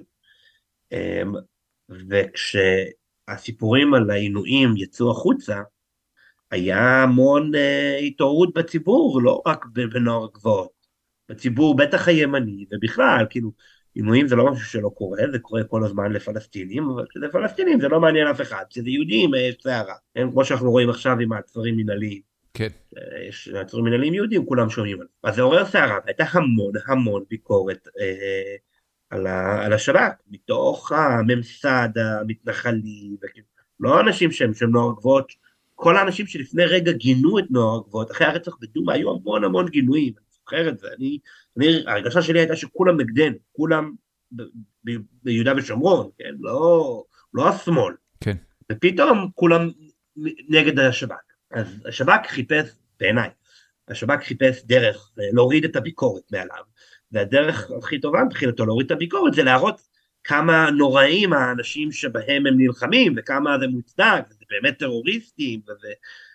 ו- ולכן הם דאגו, ככה אני חושב, אה, להדליף את הסרטונים האלה. אה, ואז באמת כל השיח השתנה, מלפני רגע כולם דיברו על כמה השב"כ נוראי ש- שהוא מענה עצורים, לכמה נוראים נורא גבוהות שהם רוקדים עם, עם התמונות בחתונה. עכשיו, אני היום חושב שמה שעשיתי אז הוא נוראי, מאוד קשה לי. אתה מבין את המשמעות שלו. כן. כמה זמן אחרי החתונה הזמינו אותך לחקירה בשב"כ? לא זוכר בדיוק, לא אחרי החתונה, אחרי שזה התפרסם בתקשורת. אוקיי. אמ, כאילו אחרי החתונה, אני זוכר כמה זמן אחרי שזה התפרסם. אני חושב שזה היה עניין של שבוע בערך. אוקיי, ותוך כמה זמן כתב אישום? כתב אישום היה חצי שנה אחרי. אוקיי, ואתה בזמן הזה אה, מסתובב חופשי, ערבות, מעצר, מה זה היה? השתחררתי, ב... היו, הם עשו, היו שתי גלים של מעצרים, הם עצרו כאילו אנשים על החתונה, ואז יום אחרי זה עצרו עוד אנשים. אז אני הייתי בגל השני. אז בגל הראשון הם הלכו לבית משפט לשחרור בתנאים, אז אצלי פשוט שחררו אותי בתחנה עם התנאים שהשתחררו בבית משפט, זה היה חמישה ימים מעצר. אוקיי, כמה זמן נמשך המשפט? הוא עדיין נמשך. לא הבנתי. מה זאת אומרת, לא, לא, לא היה כבר, כאילו, אתה עכשיו בערעור? היה הכרעת, אוקיי. אחרי הכרעת דין אה, יש טיעונים לעונש וגזר דין. אנחנו עדיין לא, יש לנו טיעונים לעונש בתחילת פברואר. האירוע היה כשאתה בן 21, אתה היום בן 28, זאת אומרת, שבע שנים כבר הדבר הזה מלווה אותך. כן. אוקיי. באיזה נקודה... זה כנראה ייקח עוד חצי שנה לפחות. כמובן. אני, אני, מאזיננו שלא יודעים, אה, אבל מי שעוקב אחריך ברשתות חברתיות יודע את זה היטב, אה, אתה עשית שינוי מאוד מאוד דרמטי בחיים שלך, הפכת אה, קודם כל חבר מרץ. איך קורה הדבר הזה? זאת אומרת, אני יכול להבין שאתה כבר לא מסתובב עם נוער הגבעות, אבל מכאן ועד מרץ, תהום פעורה, איך קורה התהליך הזה? אז באמת, כמו שאמרתי, השתחררתי למעצר בית של חמישה ימים. אה, מיד אחרי המעצר בית, המעצר בית הזה, חמישה ימים נגמרו בשבת, במוצאי שבת טסתי לארה"ב, אה, זה היה מתוכנן עוד לפני שידעתי שאני אעצר. אה, אני באותה תקופה, הזכרתי את זה מקודם בקצרה, הייתי באיזשהו משבר אישי, ולכן רציתי ללכת לבקר למשך תקופה קרובי משפחה שלי בארצות הברית. כן. אמ, ובאמת בעקבות, בעקבות גם הדיבורים על העינויים, ההורים שלי מאוד נלחצו ושמחו אה, להרחיק אותי, אז הם אמרו בסדר אנחנו נממן לך את הטיסה. אמ, לא קנינו, בסוף זה יצא שיצאתי ישר אחרי המעצר בית, אה, והייתי שם ארבעה חודשים. עכשיו במקביל לזה זמן מה לפני זה גם פתחתי... רגע בארצות הברית? בארצות הברית. איפה? אה, רוב הזמן הייתי אצל דודה שלי בניו ג'רזי. אוקיי. אה, וקצת זמן לפני זה, כמה חודשים לפני זה, אני פתחתי פייסבוק ואחרי זה גם טוויטר, וכמו שאמרתי קודם, אם פעם כל האנשים שהכרתי היו, גם אם לא הסכימו אותי, אפילו מאוד התנגדו לדברים שעשיתי, ההורים שלי מאוד התנגדו למה שעשיתי, ולא מעט אנשים שהכרתי היו מאוד אה, נגד תג מחיר, כן? אבל השיח היה, היה דתי, שיח על תג מחיר היה מההיבט הדתי, וזה היה מקום מאוד מסוים, וברשתות החברתיות, מכל מיני סיבות, ככה אמ, הגעתי לכל מיני מקומות שם, ויצא לי להכיר אנשים שהשיח שם לאו דווקא מתוך השאלה של האם זה נכון מבחינה דתית, אלא כאילו, שמע, זה פשוט לא מוסרי, לא אכפת לי אם זה נכון דתית או לא. אמ, בהתחלה זה היה פחות בהקשר הזה של, אה, נקרא לזה, פלסטינים, כאילו יהודה ושומרון, הנושאים הזה, אלא יותר דווקא הנושאים אה, של פמיניזם ולהט"ב, אה, והכרתי אנשים לא אורתודוקסים, כן, כאילו דתיים ולא רפורמים, קונסרבטיביים. קיבלת תמונה רחבה יותר של היהדות? כן, כן, וגם, כמו שאמרתי, אני הייתי גם בעצמי באיזשהו מקום אישי של לבחון דברים מחדש. זאת אומרת, הייתי אחרי איזה משבר ש, שעברתי ברמה האישית, והתחלתי לבדוק דברים, וגם הייתי רחוק מהפעילות בשטח. זה כבר פעם שלישית שאתה מציין את המשבר הזה, זה משהו שאתה יכול אה, לשתף מה הוא היה? זה היה איזושהי פרידה ש, שעברתי, אה, שהשפיעה עליי מאוד. אה, אוקיי. Okay. משהו שקיווית שיהפוך לחיי משפחה כן, ולא קרה? כן, היה כאילו קשר שאני ראיתי אותו מאוד רציני, והסתיים, וזה היה לי, נכנסתי מזה לדיכאון, וזה היה לי מאוד... זאת אומרת, אמ, זה, זה היה חלק משמעותי מזה, אני חושב שאם אני מסתכל על השינוי שעברתי, שני דברים המרכזיים זה המשבר הזה, וזה שפתחתי רשתות חברתיות. אוקיי. Okay. זאת אומרת, היו הדברים, גם זה שהייתי בארצות הברית, בתקופה, והייתי רחוק מהפעילות בשטח, גם השפיע. כן. זה בעיניי יותר משני. אמ, כשחזרתי לארץ, אמ, רגע, אבל, אבל רק שאני אבין, אתה יוצא מישראל, אומנם אה, אה, תחת אה, האישום הזה, או בדרך לאישום הזה, אבל אתה יוצא מישראל להתאוורר קצת בארצות הברית, אני מניח בפעם הראשונה בחייך. לא, הייתי בעבר בארצות הברית, אבל חתונות וכאלה. אוקיי. אז, אז אתה יוצא מההארדקור של נוער הגבעות, ארבעה חודשים בארצות הברית, ו, וכל הפרספקטיבה שלך על, על, ה, על הפרויקט הציוני, על מפעל ההתיישבות, על על היחס לערבים, כל, הכל משתנה בארבעה חודשים האלה? מה שהשתנה בארבעה חודשים האלה זה משהו אחד שהקרין על כל שאר הנושאים. מה שהשתנה זה שבעבר, מבחינתי הייתה שאלה אחת ויחידה, מה אלוהים אומר? מה ההלכה אומר? ולכן הדיון שאם הייתי... זה שתי שאלות, זה לא אותה שאלה. לא, זה, מבחינתי זה שאלה אחת, כאילו, אוקיי? מבחינתי יש מוסכמה שההלכה זה מה שאלוהים אומר, והשאלה היא מה. אוקיי. ואז אתה רוצה להתווכח איתי אם תג מחיר הוא מותר, תביא את הרמב"ם, ו- ומה אומר על זה רש"י, ווואטאבר. מה שהשתנה שם, זה שהגעתי למסקנה, שלפחות ככל שמדובר בכפייה על אחרים, בפגיעה באחרים, אני לא מקבל את זה, אני לא מעוניין לכפות ולפגוע באחרים, גם אם יכול להיות שלפי ההלכה זה מה ש... שזה שינוי דרמטי מאוד עבורך. זה שינוי מאוד דרמטי, אבל זה אה. שינוי באיזושהי שאלה אה, אה, מוסרית. תיאולוגית, פילוסופית, כן. מוסרית, עקרונית, שהשפיעה על כל האחרים. ובאמת בהתחלה הוא לא, הוא לא בא לידי ביטוי בהקשר של הפלסטינים. הוא באמת בא לידי ביטוי, והוא הגיע דווקא בנושא, בהקשר של, במיוחד של להט"ב, שמשום מה זה מאוד נגע בי. ו- וכשחזרתי לארץ, התחלתי להסתובב במעגלים יותר ליברליים. רגע, רגע, רגע, רגע, דוב, שנייה. אני, אני חייב אה, רגע לצלול לתוך העניין הזה, כי זה שינוי מאוד עמוק ומאוד מהותי שאתה מתאר. הרי כל תפיסת העולם המתנחלית, היא בהגדרה תפיסה של לשנות את המציאות אה, לרצון ההלכה ולרצון אה, אני לא הייתי אומר שזו התפיסה של כל המתנחלים, זה של נוער הגבוהות בחלק שלו אני הסתייחתי. אוקיי. אני חושב שהרבה מתנחלים... אבל, אבל לטובת המטרה הזאת, אה, מותר להפקיע קניין, מותר אה, לפגוע באנשים, אפילו בילדים ונשים, אה, מותר לשלול זכויות, מותר לה, לה, להפוך ממשל, מה שתיארת קודם, פעילות אנרכיסטית כזו. איך קורה השינוי ש, שאתה אומר, אוקיי, העניין הזה של כל משהו לפגוע בזולת כבר לא מקובל עליי. מה שקרה זה שאני בשלב מסוים הבנתי שאני מאוד התקש... הייתי במקום שמאוד התקשיתי מבחינה דתית. המון דברים הרגשתי שאני נופל בהם, שאני לא מחזיק בהם. פתאום אמרתי, אני רוצה מה, לבוא... ו- אתגרים של האמונה? כן, מצוות שאתה אתגרים צריך לבצע? שינויים הלכה, כן. אוקיי.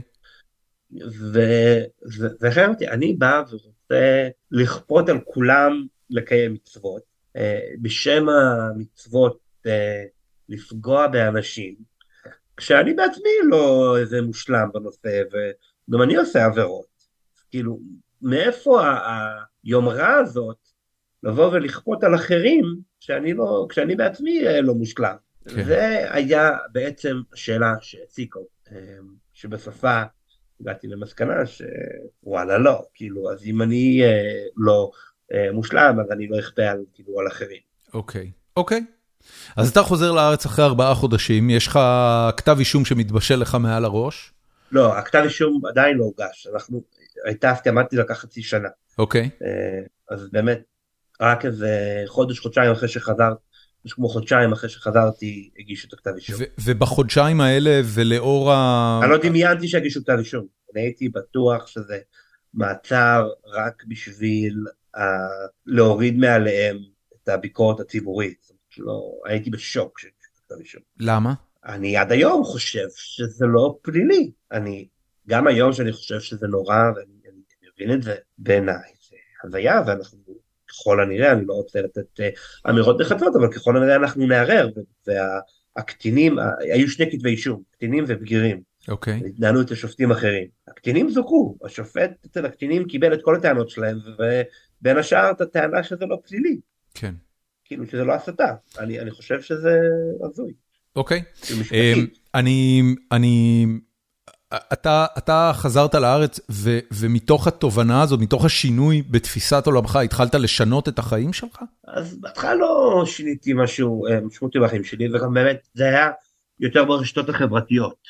אה, שגם ככה, כבר לפני אני עברתי בעיקר שם, שמעתי על הדף שפתחתי, אה, נתקלתי בדף, בפוסט, הייתי, עקבתי באותה תקופה אחרי הלל גרשוני. כן. אה, והוא שיתף איזשהו פוסט של אה, עמוד שלא הכרתי, שם חופש לכולנו, אוקיי. אה, שעסק בכלייה. והציג גישה ביקורתית ל- ל- ל- לקונספט של כלייה בכלל. אתה, אתה אומר כליאה? כליאה? ג'ר. הנגינג? אה, כליאה, אוקיי. כלייה. לא. הבנתי. שמעתי כליאה, חשבתי על פיצוחים, אני אומר, אוקיי, מה הוא כולל? סליחה, כליאה, סבבה. אמ, וזה מאוד דיבר אליי, עניין אותי, כי, כי אני, גם כשהייתי, גם כשהייתי במקום המאוד קיצוני שהייתי בו, לפני כמה חודשים, בפנים תמיד הייתי ליברל, ככה אני רואה את זה. זאת אומרת, תמיד חשבתי, הנטייה שלי הייתה לא לכפות על אנשים. רק אה, אמרתי, אוקיי, זה מה שההלכה אומרת, אני חייב לעשות את זה. כמו, אני לא יודע, מת ל- לנסוע בשבת, אבל אסור לי, אני מת לא לכפות על אנשים, אבל אני חייב. בסוף אני, אני מאמין בלתת לאנשים את הבחירה ולא לעשות, וכאילו לא לכפות על אחרים כל עוד הם לא פוגעים באחרים. אז לא יודע, זה, התחלתי לעקוב אחרי הדף הזה, והצטרפתי גם, הצטרפתי לשם בהמשך, לארגון, ומאוד, ושם נחשפתי לכל השיח הליברלי, שיקראו לו ליברטריאני. גרשוני זה, כן, כמעט ליברטריאני. אני חושב שזה אין הבדל, זאת אומרת, בעיניי המונח אה, ליברטריאניזם סך הכל אמריקאים שלא רוצים שיחשבו שכשהם אומרים ליברל הם מתכוונים progressive, פרוגרסיביים. כאילו, אה, אני, אני, אני חושב שיש אה, הבדל, לתפיסתי הליברטריאניזם מתעסק מאוד חזק 80-90 אחוז בדרגות החופש שצריכות להיות לאזרחים מהמדינה, וליברלים מתייחס הרבה מאוד בזכויות אדם, זאת אומרת, אני, אני מבין את ההבחנה שאתה עושה, אבל זה גם על מנעד, נגיד את זה איך ככה. איך שאני רואה את זה, זה מה שאתה אומר, זה פשוט המפלגה הליברטריאנית בארצות הברית, לעומת המפלגות הליברליות האירופאיות. נכון, נכון. כן? אבל התפיסה תפיסה שמאמינה אה, בחירות לא שונה, כן? אה, אני עכשיו אה, השתתפתי בסמינר של קרן פרידריך נומן, שבמפלגה הליברלית הגרמנית. כן. דיברתי עם הנציג שלהם בישראל, והוא סיפר איך שהוא מדבר עם, דיבר עם איזה אמריקאי, והוא אמר לו משהו, I'm a liberal, הוא פשוט קם והלך, כי הוא חשב כאילו שהוא... שהוא פרוגרסיבי מטורלל? כן, ואז כאילו הוא דיבר איתו, ואז הבין שהם בעצם כאילו מסכימים בערך על הכל. אז לא, כמו שרוב הליברלים כן, מסכימים עם הליברטריאנים, כן.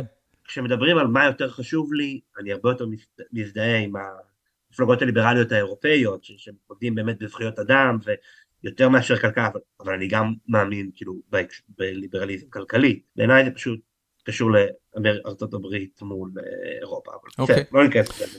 התחלתי להיות מעורב בשיח הזה, ובאמת, מההתחלה הוא באמת הרבה אנשים מגיעים אליו בהיבט, מההקשר הכלכלי, אני לא, ואני עד היום זה פחות מעסיק אותי, בהקשר באמת למה שאמרנו קודם. פחות מעניין אותי הכלכלי, אני מאמין בזה, אבל אני מודה, אני לא, לא מבין בכלכלה יותר מדי, לא למדתי את זה, לא מתכנן ללמוד את זה. כן. אה, אמ, זה לא, זה לא הנושא שמעסיק אותי. הנטייה שלי היא, היא בהחלט אה, לתמוך בזה, גם כי אני חושב שעקרונית זה נכון, כי אני מאמין ב... לא, בחירות ושהמדינה אה, לא תתערב כמה, כמה שאפשר, זה לא הנושא שהכי חשוב לי, ובאמת בגלל זה גם הגעתי בסוף לליברלים במרץ. אוקיי. Okay. אה, מה זה הקבוצה הזאת שנקראת הליברלים במרץ? מרץ כל כך קטנה, לא, לא קיימת כבר למעשה כישות אה, פוליטית בכנסת.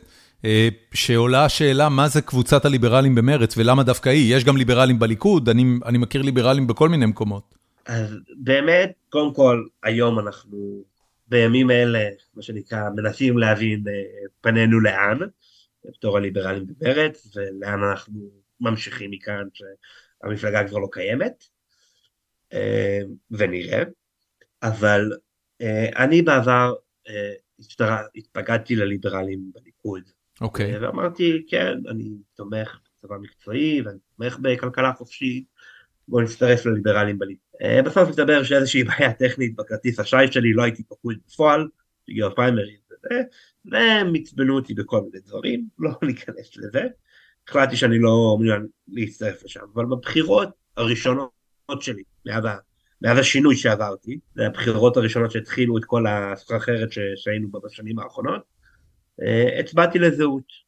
אוקיי, לא, לא זהות של אה, פייגלין. של פייגלין, לא, אני לא חשבתי שפייגלין מושלם, ידעתי שאני חולק עליו בהמון דברים, אבל אמרתי, יאללה, בוא ניתן את ההזדמנות לזה, יש פה משהו, נראה, היה נראה שזה יצליח. אני גם כן הערכתי אנשים אחרים ברשימה, מלבד פייגלין, ואמרתי, בוא נשים בצד את המדיני, ובוא ניתן לכלכלי-חברתי הזדמנות. בבוקר שאחרי הבחירות, פייגלין פרסם איזה פוסט שאני לא זוכר מה בדיוק הוא היה, אבל הנקודה שלו הייתה מין לנסות להוציא אצבע לכל היוונים ש, ש, שלא הצביעו לו, שנלחמו בו, כשהתברר שאין, ולא בטוח שיש ממשלת ימין.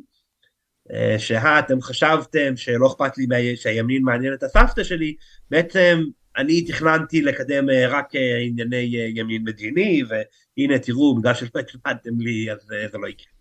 משהו פייגלין מביך רגיל. כאילו אוקיי. קלאסי פייגלין, לא יודע.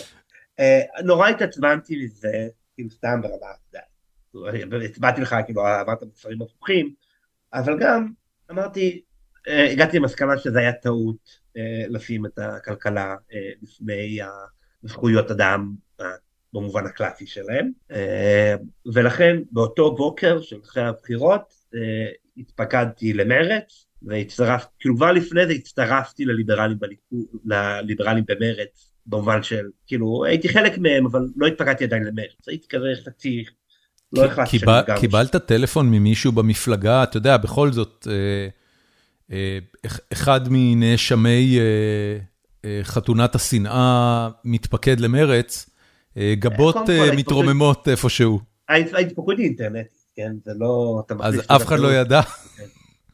לא, סתם אני אומר, זה לא קופץ, אבל uh, לא היו פריימריז uh, ובחירות לוועידה ושום דבר עד ממש עד עכשיו, לפני כמה חודשים. מאז שהייתי פקוד, זה לא היה רלוונטי בפועל, עד ממש לאחרונה. וכשזה היה, כבר הייתי במקום uh, אחר, uh, ויעקב הפוך, כאילו הייתי, אני כבר דמות מוכרת בתוך המעגלים הרלוונטיים, כאילו, דווקא כשפרסמנו את הרשימת אה, מומלצים שלנו לפריימריז במרץ, אה, קיבלנו פניות מכל מיני אנשים ש... שרצו להבין למה הם לא שם.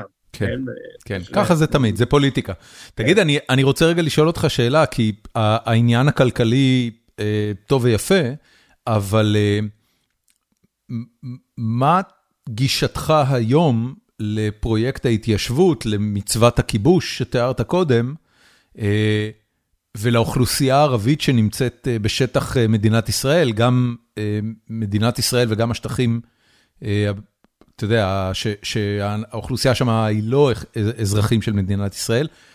מה, מה השתנה ביחס שלך אל האוכלוסייה הזאת בעקבות זה? אז קודם כל חשוב להגיד שאני אומר את העמדה האישית שלי, והיא לאו דווקא העמדה הרשמית של הליברלים במרץ. אמ, אני אישית אה, תומך במדינה אחת אה, עם זכויות שוות לכולם. זאת אומרת לאזרח, אה, לחלק תעודות זהות כחולות לכולם, ובואו נחיה בשלום. אבל, כן, אבל אני לא חושב שזה בהכרח חייב להיות הפתרון היחיד. גם פתרון של לצאת מיהודה ושומרון הוא פתרון לגיטימי בעיניי. בעיניי צריך, המצב הנוכחי, שהוא אפרטהייד דה פקטו, לא יכול להמשיך, הוא לא מוסרי וחייבים להפסיק אותו. אישית, אני, ואני מודה שזה כנראה קשור לקשר הרגשי שיש לי, ההורים שלי גרים שם, גדלתי שם, יש לי, באמת אני מרגיש קשור למקום, כאילו, הזוי לי לחשוב שאני לא אוכל להגיע לשם, כן. לא אוכל לראות. אז אני מניח שזה משפיע על זה, ולכן בשונה מאנשים אחרים שהם היום, אה, שתומכים רק ביציאה. אה, אבל הנקודה היא שאני, ההבדל שאני מרגיש ביני לבין רוב השמאל, זה שההסתכלות שלי על הסוגיה היא לא, אני לא מסתכל על זכויות לאומיות. אני לא מאמין בקונספט של זכות לאומית, לא של היהודים ולא של הפלסטינים. אה, בעיניי מדינת לאום היא, היא, היא לא אה, זכות שקנויה לאף עם, ויש זכויות אך ורק לפרטים. אוקיי. Okay. קבוצות אין זכויות. ולכן מה שמעניין אותי זה להגדיל את הזכויות של הפלסטינים, שעכשיו נשלמים מהם המון זכויות. ולכן זה לא משנה כל כך בעיניי אם אנחנו פשוט נפסיק לשלוט עליהם וניתן להם לעשות מה שהם רוצים, או שפשוט ניתן להם, ניתן להם uh, זכויות, למרות שזה עדיין כביכול כיבוש ואנחנו לא נותנים להם את הזכות להגדרה עצמית ולמדינה פלסטינית. לא, תראה, אם, אם, אם אתה תומך במדינה, אה, מה שנקרא מדינת כל אזרחיה, מדינה אחת מהים עד הירדן, אה, שכל אזרחיה נושאים תעודת זהות כחולה ושווי זכויות, מהצבעה ועד חופש תנועה וכל דבר. אה, that's, that's a solution. זאת אומרת, יכול להיות שחלק מהאנשים יגידו, לא, לא, לא, לא טוב, מספיק לנו, אנחנו רוצים מדינה משלנו, אבל לפחות הם לא מופלים, הם אזרחי מדינה, והם נהנים מכל הזכויות שיש לה. כן, אני תומך בזה. זה, כאילו, אני חושב שאני חושב שהמצב שאנחנו נמצאים בו בישראל, שבו יש איזו שאלה אם אתה תומך במדינת כל אזרחיה, זה הזיה גמורה, וכביכול תמיכה במדינת כל אזרחיה, לפי חלק מהאנשים היא, היא אולי אפילו עילה מפסילה לערוץ הכנסת. אין, איך אפשר, כאילו אני לא מבין איך בכלל אפשר לא לתמוך. מה זה איך אפשר? בן אדם, אתה תחזור עשר שנים אחורה, תנהל עם עצמך שיחה ותראה איך אפשר. אה, אין בעיה. כי אלוהים אמר.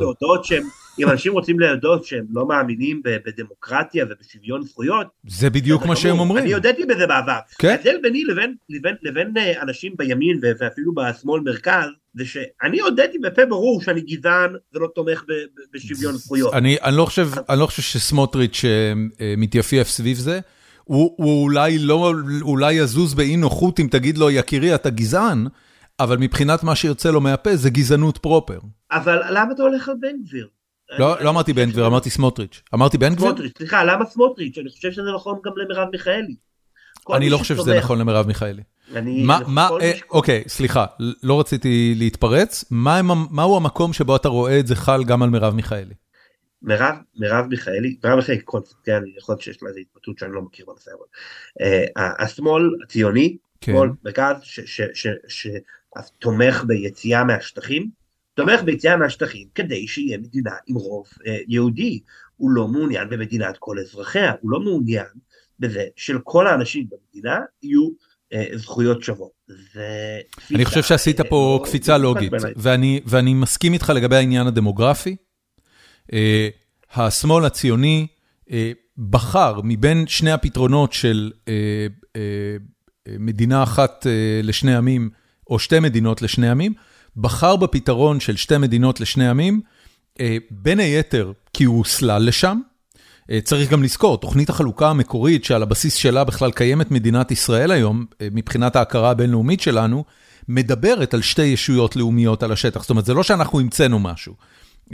האימפריאליזם של סוף המאה ה-19 והיציאה של בריטניה משטח מדינת ישראל, ועדת פיל וכולי, הסלילו את האזור לשתי מדינות לשני עמים. אני חושב שבמובן הזה, השמאל הציוני המשיך את הקו הזה.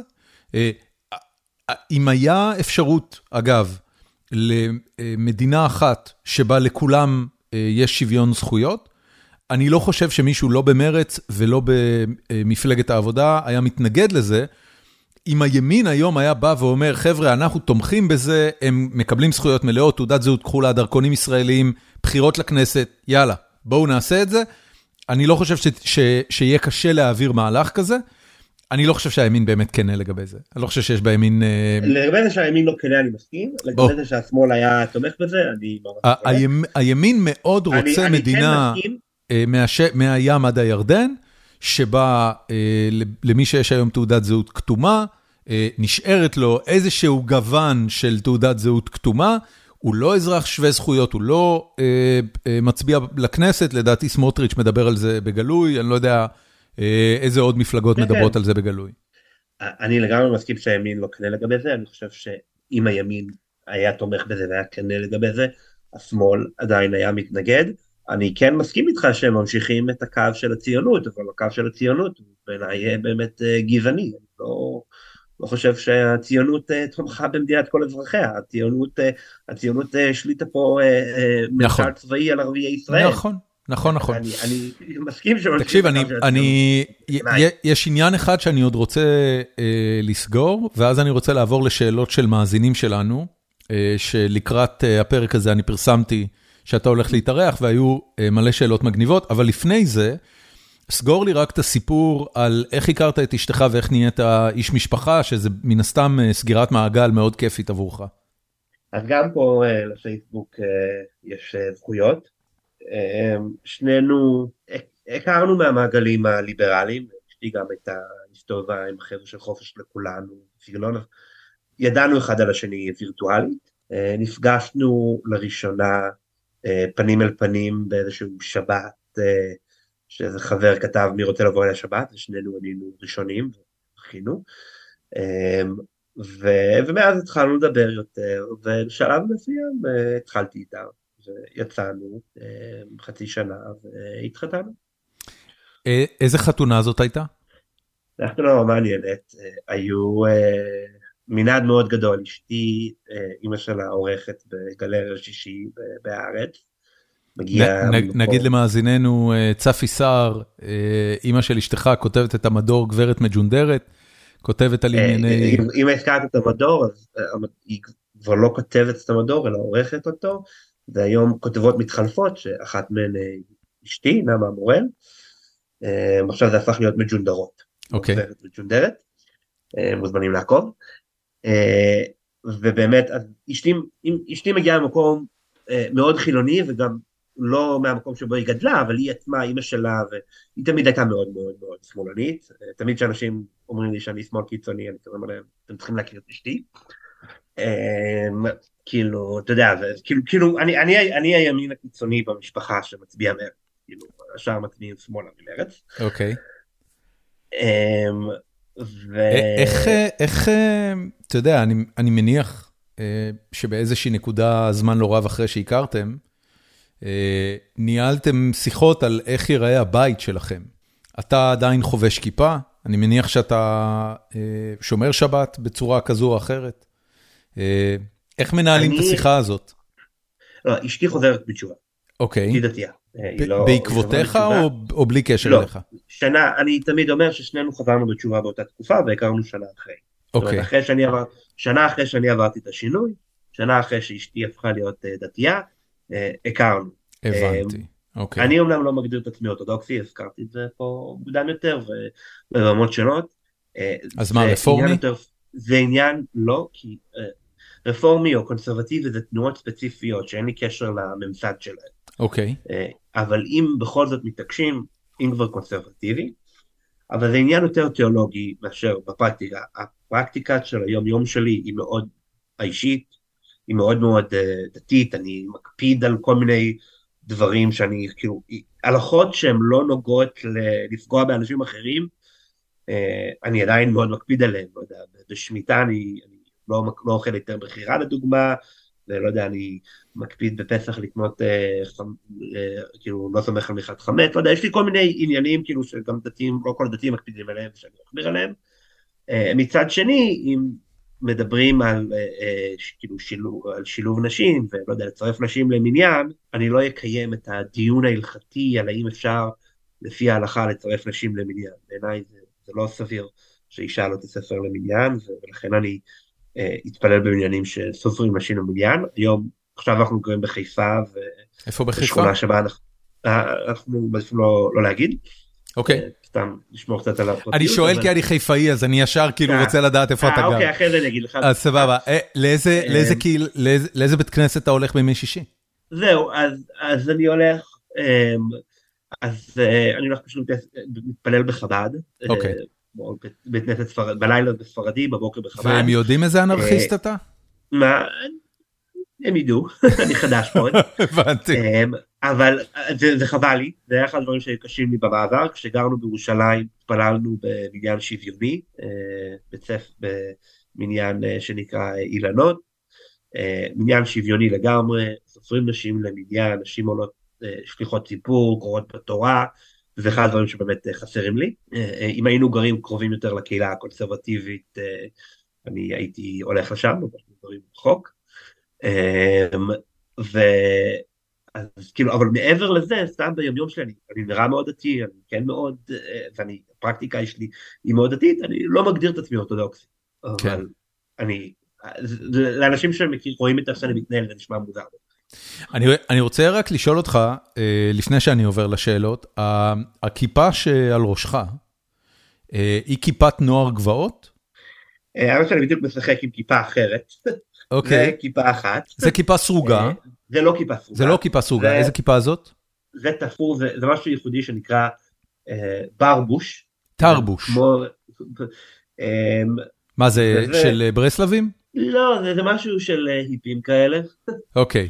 אתה אומר היפסטרי, משהו שמאפיין את ה... אבל יש לי, רוב הכיפות שלי עם כיפות סרוגות של נערי גבוהות כאלה. אוקיי, זה אני רואה. כן. מי, מי סרג את זאת? אני. אתה סרגת, גדול. אני סרגתי, יפה. יפה. אני קצת uh, זנחתי את זה במהלך התואר, אבל uh, אני, אני סורג מכיתה ט'. או-אה. Uh, אין לי, אין לי אחיות, יש לי אחות כאילו שצעירה ב-17 שנה. אה, אתה אומר בדרך כלל האחות סורגת לך את הכיפה, אבל אתם... כן, ואימא שלי לא יכולה לסרוג, יש לה לא, קיצור, אז אני צריך לדאוג לעצמי. הבנתי. אני האמת שוקל בימים אלו להחליף כיפה, אה, כיפה אחרת, כיפה כזאת אה, של כיפה תפורה כזאת של אמריקאים כאלה. אני, אני שואל כי אני יודע שלכיפה יש משמעות עמוקה אצל, אה, כאילו בחירת הכיפה, הבחירה הסגנונית שלה. אז ממש עד היום אני בגדול הולך עם כיפות של נוער גבוהות בדרך כלל. אוקיי. Okay. ואני באמת ממש בחודש, חודשיים האחרונים, יותר מתקופת החגים, אני שוקל אה, להחליף כיפה, זה לא יכול שמעסיק אותי היום. משהו, משהו חדש, אתה, אתה, אתה יודע להגדיר עם עצמך מה הסיבה שאתה רוצה לשנות כיפה? אני מרגיש שמתחיל להיות לי קשה, uh, בין השאר זה גם הורדתי את הפאות, ממש לאחרונה. אוקיי. Okay. פאות לאחרונה. מתחיל להיות לי קשה מדי הפער בין איך אני נראה לבין איפה שאני, כאילו, שאנשים רואים אותי ותופסים אותי למקום אחר. אני עולה על, אני עולה על מונית, ולא יודע, הוא מניח שאני תומך בבן גביר ושונא הומואים, זה, זה מתחיל להימאס לי. וזה נחמד, היה נחמד תקופה, כמה שנים, אה, שש, שבע שנים, אבל אה, אני רוצה, רוצה לראות משהו פחות שונה מ... מכאילו, כאילו לא רוצה שהסטיגמה שאיך בן אדם רואה אותי תהיה כל כך שונה, כן. גם כי, כי אנשים סתם, אני פוגש בן אדם במקום חדש, זה גם, זה אחד הדברים שהכי כואבים, שאני מכיר בן אדם בתואר או בעבודה או משהו כזה, אמ, והיה לנו קטע כזה עם בייביסיטר, היה לנו איזה בייביסיטר שהעסקנו כשגרנו בירושלים, שהייתה לסבית, והיא לא אמרה לנו שהיא לסבית בהתחלה. אוקיי. וכשהיא אמרה לנו, הבנו שהיא חששה להגיד לנו, היא חשבה שאולי זה יפריע לנו, ולא רצתה להיכנס לשם. זה, זה כואב לי, זה מבאס אותי. לא, לא רוצה שלהט"בים שאני פוגש יניחו שאני שונא אותם, ואיך שאני נראה. מקסים. אה, סיבה טובה להחליף כיפה. אבל זה לא, זה לא הסיבה, זה גם ברמה סתם, כאילו אנשים, כאילו, שהסתם אני יוצא לי לא מעט ללכת ברחוב, כאילו אחרי הבחירות זה קרה, אחרי הבחירות זה היה מאוד קיצוני. אני הולך לי ברחוב, ואולם כזה, ניצחנו, ניצחנו, עכשיו מבחינתי, כאילו, אני מרגיש זוועה, כאילו, בן גביר קיבל 14 מנדטים, מרץ בחוץ, וכאילו בן אדם צועק לי ברחוב, ניצח. גדול. כאילו, די, נמאס לי. אה, בוא נעבור לשאלות מהמאזינים שלנו. אה, שאלה ראשונה של יונתן מלמנט, כמה עוד חרד"לים לדעתך בישראל מחזיקים, בדומה אליך, תפיסת עולם ליברלית חברתית פלוס מתונה מדינית? אה, כמה גדולה הקבוצה הזאת? הוא היה קצת סרקסטי, הוא כתב האם המספר הזה יותר גדול משבע, אבל אתה יודע. אני חושב שהוא יותר גדול משבע, להתחזק. אני אישית מכיר יותר משבע. אוקיי. ליברלים, ליברלים חברתיים, אני חושב שהרבה. לא, אני אגיד בעדינות, רוב מדינת ישראל לפי סקרים תומכים בזכויות להט"ב נכון. אה, וכל לא, זה. אבל אם לשאול ספציפית על דתיים חרד"לים. כן, נכון, נכון, נכון, נכון. אמ, אני חושב שזה קורה יותר ויותר, אמ, אבל אני חושב שזה גם בין השאר קורה כשיש, אה, גם כשאנשים מכירים אותי, או גם כשאנשים, שבן אדם יוצא מהארון בפניהם, וכאילו איזה אח שלהם יוצא מהארון, או הם מתחילים להכיר את זה במציאות ומעבר לסיפורים, זה מה שגורם לשינוי.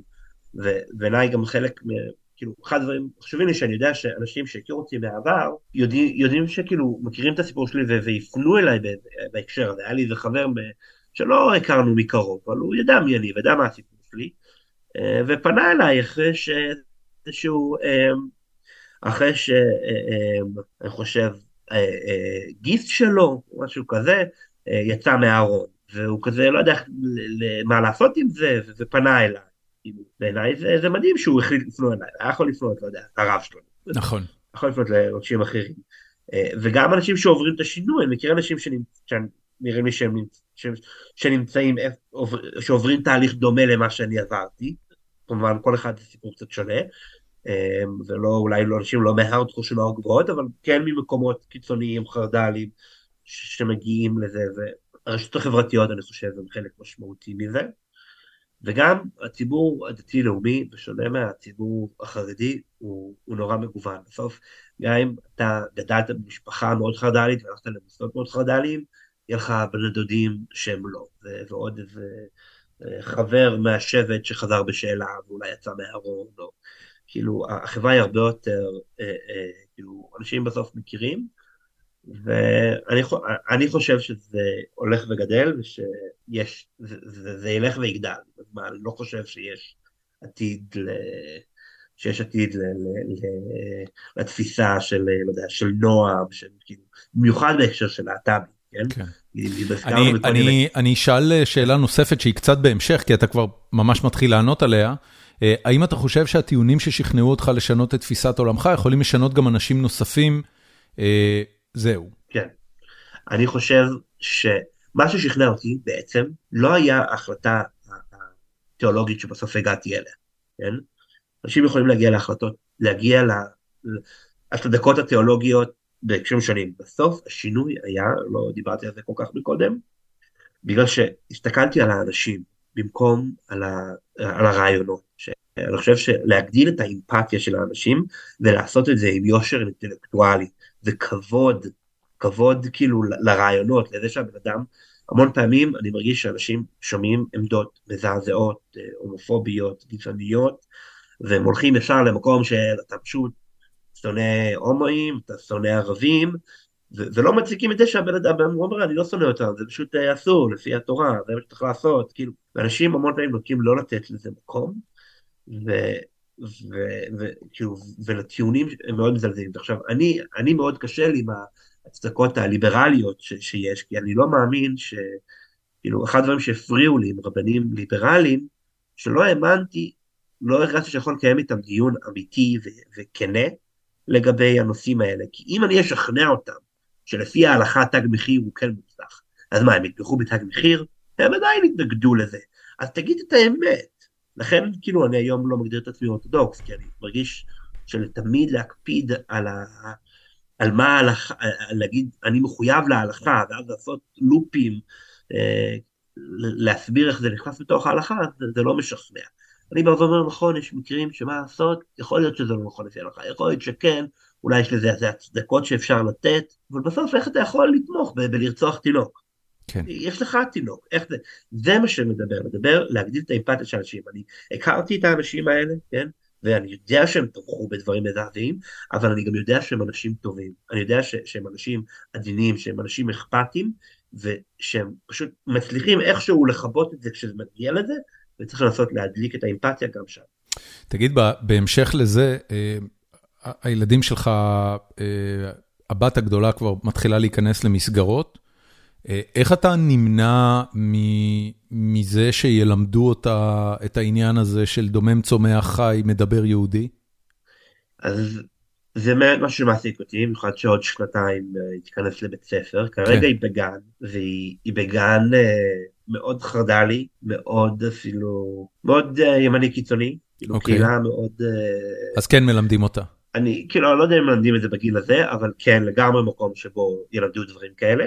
קשה לי עם זה, אה, וכשהיא תגיע לבית ספר אנחנו נצטרך לשקול דברים. אתה, אתה היית אה, שם אותה בתיכון אה, ממלכתי חילוני? חילוני בטוח לא, כן לבית ספר. ממלכתי דתי? משהו מעורב, אבל הכיוון שלי הוא דווקא הפוך, כן מקום חרד"לי, כן מאוד חשוב לי לימוד תורה רציני. מצד, מצד שני זה בהחלט, אני חושש מזה, אבל אני חושב שבסוף כשהיא תראה את זה בבית, לא רק במובן שאנחנו תומכים בזה. אני לא אצטרך להסביר לה על אה, להט"ב ועל איך לקבל להט"ב. יש לנו חברים להט"בים, היא פוגשת אותם. אני לא צריך אה, אה, להגיד לה, תדעי שיש כאלה שיש להם אימא ואימא וזה בסדר. ו... היא פשוט מכירה את זה, היא תכיר את זה מהחיים שלה, היא מכירה את זה מהחיים שלה.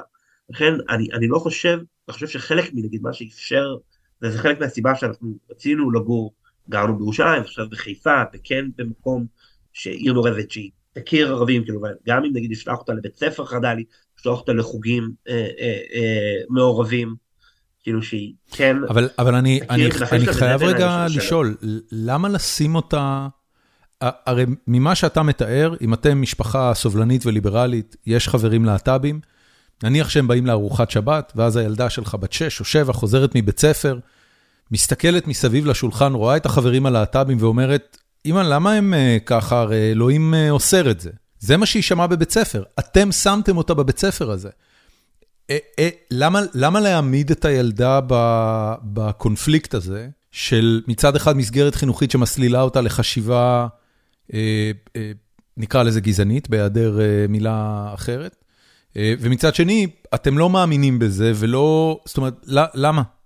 תראה, קודם כל לא החלטנו עדיין, זה בהחלט משהו שמעסיק אותנו, עוד שנתיים נתהיה בכיתה א', אמ, ויכול להיות שבסוף אנחנו הולכים לשלוח אותה, יש פה יש בית ספר מעורב, דתיים וחילונים, זה אחד האופציות, אמ, אבל הסיבה שאנחנו כן אולי נשלח אותה לבית ספר, כן, חרד"לי, זה בהחלט תלוי בכמה הדברים האלה חזקים שם, כן, זה אחד השיקולים.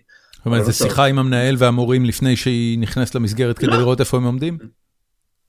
יותר עם הורים, כאילו, כאילו נגיד הגנים שאנחנו שולחים אליהם, אנחנו לא יודעים לשלוח לשם את הבן. באנו עם אנשים מהקהילה ואמרו לנו שהם הכירו, כאילו, מישהי אמרנו, אה, שדווקא, שעם בנים זה יותר חזק, כאילו, אה, כן. שזה הגיוני. אבל אה, בסוף מאוד מאוד חשוב שהבת שלי תלמד תורה באופן אה, רציני. ואני, כאילו, אני, אני גם, אני בן אדם דתי, אני, זה חלק מאוד משמעותי מהחיים שלי. זה שהבת שלי לומדת אה, בגן אה, להגיד את, את אז ישיר בעל פה. לא יודע, זה, זה, זה, ממל, זה, זה משמעותי לי. כן, כאילו בסדר. טוב. אבל זה בהחלט קונפליקט שאנחנו נמצאים בו, והוא... לגמרי, לגמרי, לגמרי. אה, צביקה ברנר שואל, בתור אחד שהיה בשני העולמות, מה לדעתך הסיכוי שמדינת ישראל תוכל להתקיים עוד 10-20 שנה כמדינה אחת למרות הקיטוב? מה יכול לגרום לימין ולשמאל להכיר בלגיטימיות זה של זה? אני, אני לא חושב שמדינת ישראל הולכת להתפצל, אני חושב שכשנמצאים... אה, שוב... אה, כן. כן, כן, לא, לחצתי בטעות. שנמצאים בתוך זה אז כאילו זה נראה וואו המשיחיים ניצחו והלך עלינו. זה מטוטלת. אה, אה, אם אה, לפני כמה עשרות שנים כולם תמכו בשלום ועכשיו כולם בימין זה ישתנה שוב לדעתי. אני חושב שגם עצם קיומה של ממשלה נוראית כמו שהולכת לקום ישפיע על זה. זה שאני חושב שאם בן גביר יהיה אה, שר לביטחון פנים והטרור והביטחון האישי ימשיכו להיות במצב נוראי, לא מעט מהתומכים שלו יעזבו אותו ואולי גם ילכו שמאלה.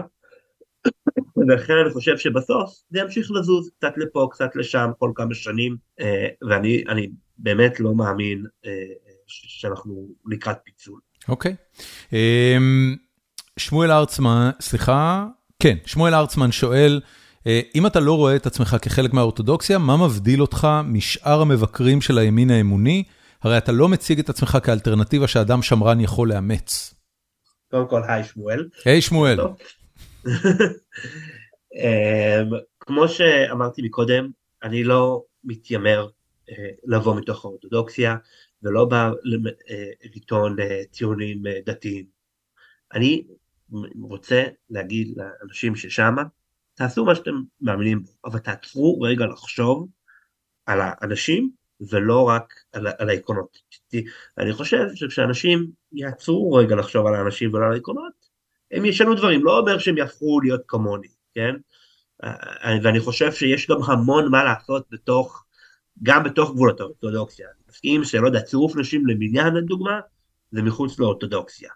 אבל יש עוד המון אה, שילוב נשים ולתת יותר מקום לנשים ממה שיש להם היום בבית כנסת מסורתי קלאסי, מה שאוהב. אותו דבר עם להט"ב. אני לגמרי אה, מבין אה, אה, שמרנים דתיים שאומרים אה, זוגיות אה, אה, יחסי מין בין אה, אנשים מאותו מין זה, זה אסור ואין שום דרך להצדיק את זה וגם אין שום דרך להצדיק זוגיות כזאת. אני מקבל את זה. אבל זה לא, אבל אני הייתי רוצה שאנשים כאלה התייחסו לזוג שהחליט אה, כן, לעשות אחרת, כמו זוג שהחליט, לא יודע, לא לשמור שבת, כן. או אה, אה, לא אה, אה להקפיד על נדע, כל מיני דברים שלא אנשים, אנשים, זוג שלא שומר שבת ובכל זאת בא לבית כנסת, יקבלו אותו להיות חלק מהקהילה, ואף אחד לא יגיד, לא נעלה, ברוב מוחלט של הקהילות, לא יגידו, לא ניתן לו עלייה לתורה בגלל שהוא לא שומר שבת, ולא יזרקו ילד מהבית בגלל שהוא לא שומר שבת. היינו שם פעם, פעם, פעם זה קרה. כן, ישבו לא שבעה. על מי ש... כן, היום אנחנו לא שם, ואני הייתי רוצה שזה יקרה ככה גם עם להט"בים.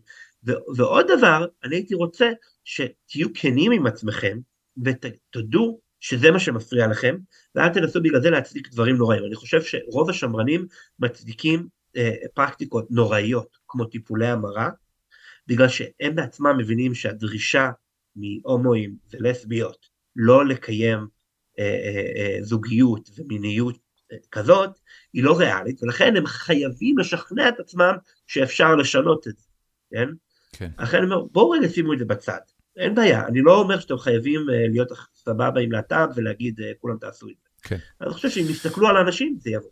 טוב, אמ, אלון פרי כותב ככה, אני שואל ללא גרם של ביקורתיות או ציניות. האם תוכל להסביר מה גורם לאנשים לשמוח ממותו של תינוק? האם זו בורות, שנאה? מה קרה שם והאם זה הלך רוח נפוץ בקרב נערי גבעות ופעילי ימין? אמ, אני אתחיל מהסוף, אני חושב שזה הלך רוח אה, נפוץ אצל נערי גבעות. פעילי ימין זה משהו הרבה יותר רחב מזה, אז אני לא יודע ולא חושב. אמ, מה שגורם לזה זה כמו שאמרתי קודם כל תפיסה מאוד אה, אה, תפיסה של יש שני, שני דרכים אוקיי אני אגיד את איפה שאני הייתי איפה שאני הייתי זה היה מאוד תפיסה של זה, זה ההלכה, צריך לגרש מפה את כל, ה, את כל הערבים, כולם, ואם הם לא הולכים הם חייבים כולם אה, מיתה, לא רק ערבים, כל הגויים. אה, היחס אגב נכון. הוא זרע עמלק? פלסטינאים זה זרע עמלק מהבחינה הזאת? לא, עמלק זה, זה, זה עניין אחר. אוקיי. Okay. אה, אני לא יודע אם להיכנס לתירוצים, אני מעדיף שלא להיכנס עכשיו לעניינים הלכתיים, אבל זה נכון גם לכל הגויים, זה לא רק פלסטינים. אוקיי. Okay. זה נכון גם לדרוזי. Okay. אוקיי? גם אם אנשים הם ציונים ו- ותומכים במדינה, זה לא עניין של זה שהם אוהבים. כמובן שזה שהם כאילו או הם אה, תומכי טרור וכולי, זה, זה, זה מחזק אמ, ואיפה אה, הייתי? 아, אז עכשיו, כמובן שאם אני הייתי השולט, אז הייתי עושה את זה בדרך שלא מצליחה להגיע לשם, הייתי פשוט מגרש אותם, או הורג את המחבלים, ואז השאר היו בורחים, כן? זה כאילו מה שהייתי אומר לך, אבל בהינתן שהמדינה לא עושה את זה. אני שמח שיש מי שקם ו- ועושה את מה שצריך, כן? ועכשיו אני חושב שגם יש לזה מקורות בתנ"ך וזה, שבהם אה, פסוקים של שמחה אה, נקמה, פגיעה, אה, כאילו חושבים פשע, לא יודע, דוד המלך, שבאו והורידו חצי זקן השליח שלו, בא ופשוט טבח שם במואב.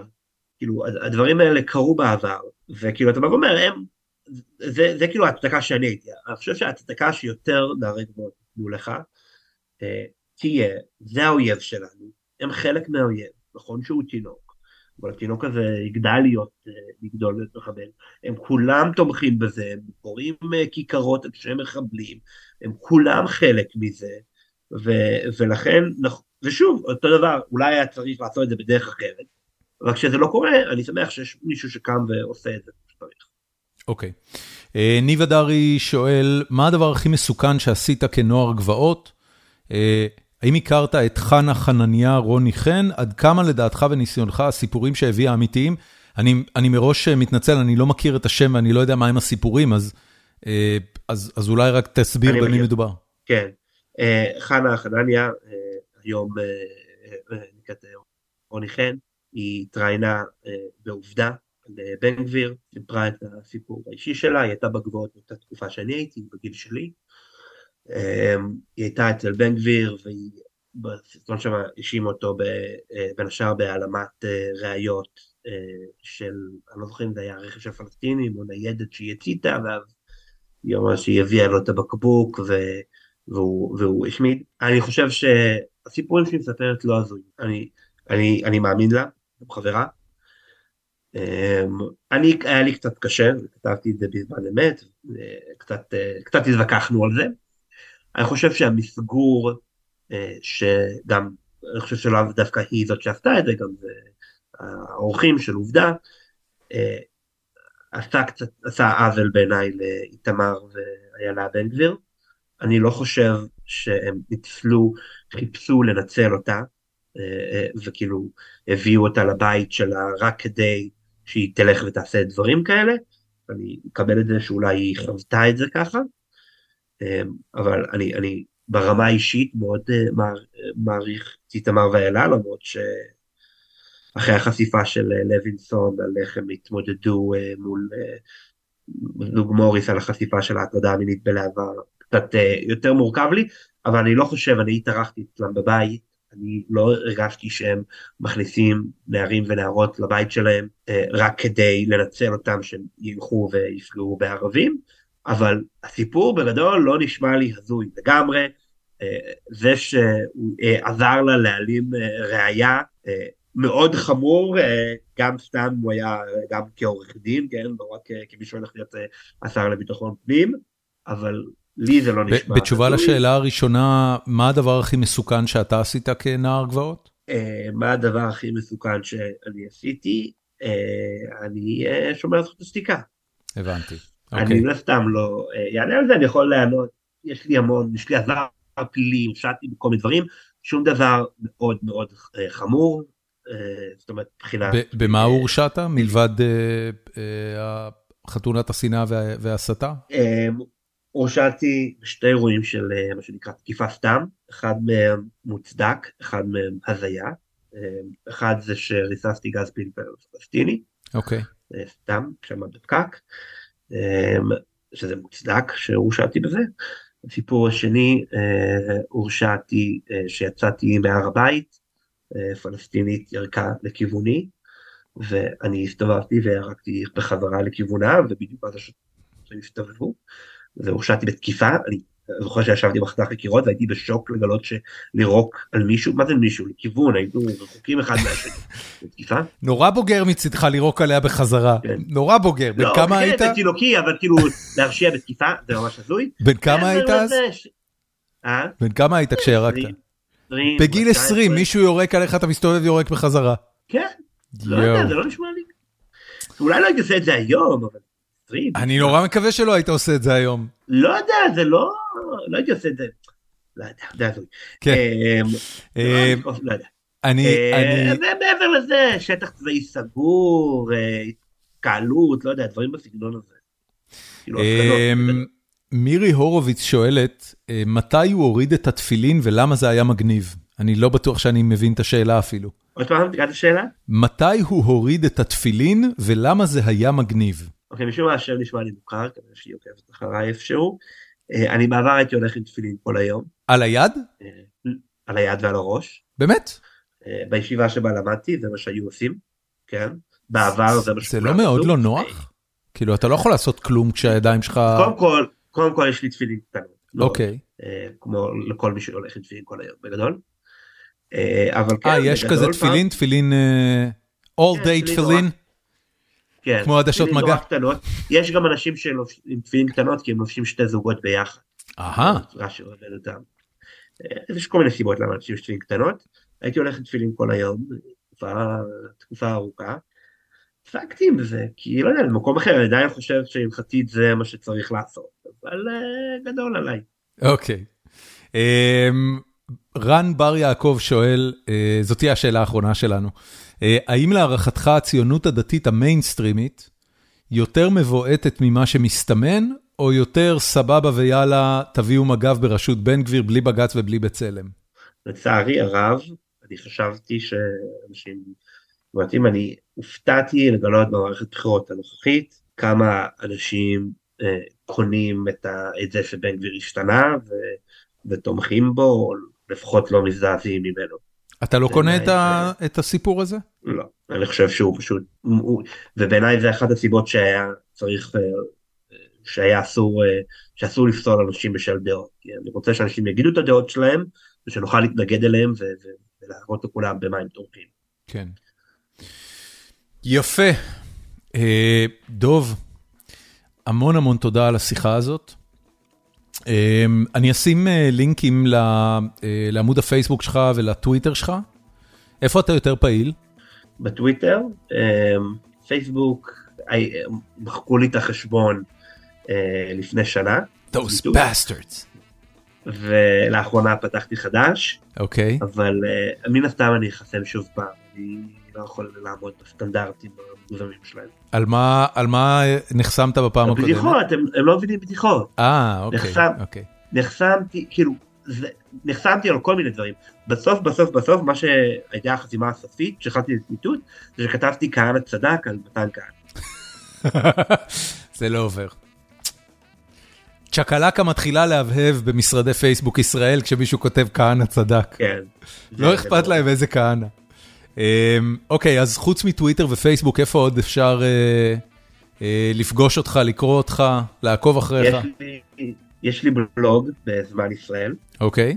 אמ, אני מנסה לכתוב שם יותר, נראה. אמ, אני כותב קצת לפעמים כתבות למקום הכי חם בגיהנום, אבל זה פחות אה, עניינים של דעות. טוויטר, פייסבוק, בלוג בזמן ישראל. בן אדם, תודה רבה רבה לך. שמחה. שהבאת את עצמך ככה, אה, וחתיכת סיפור. אתה מאושר? אתה במקום טוב עם עצמך? כן. איזה יופי. הכי חשוב. כן.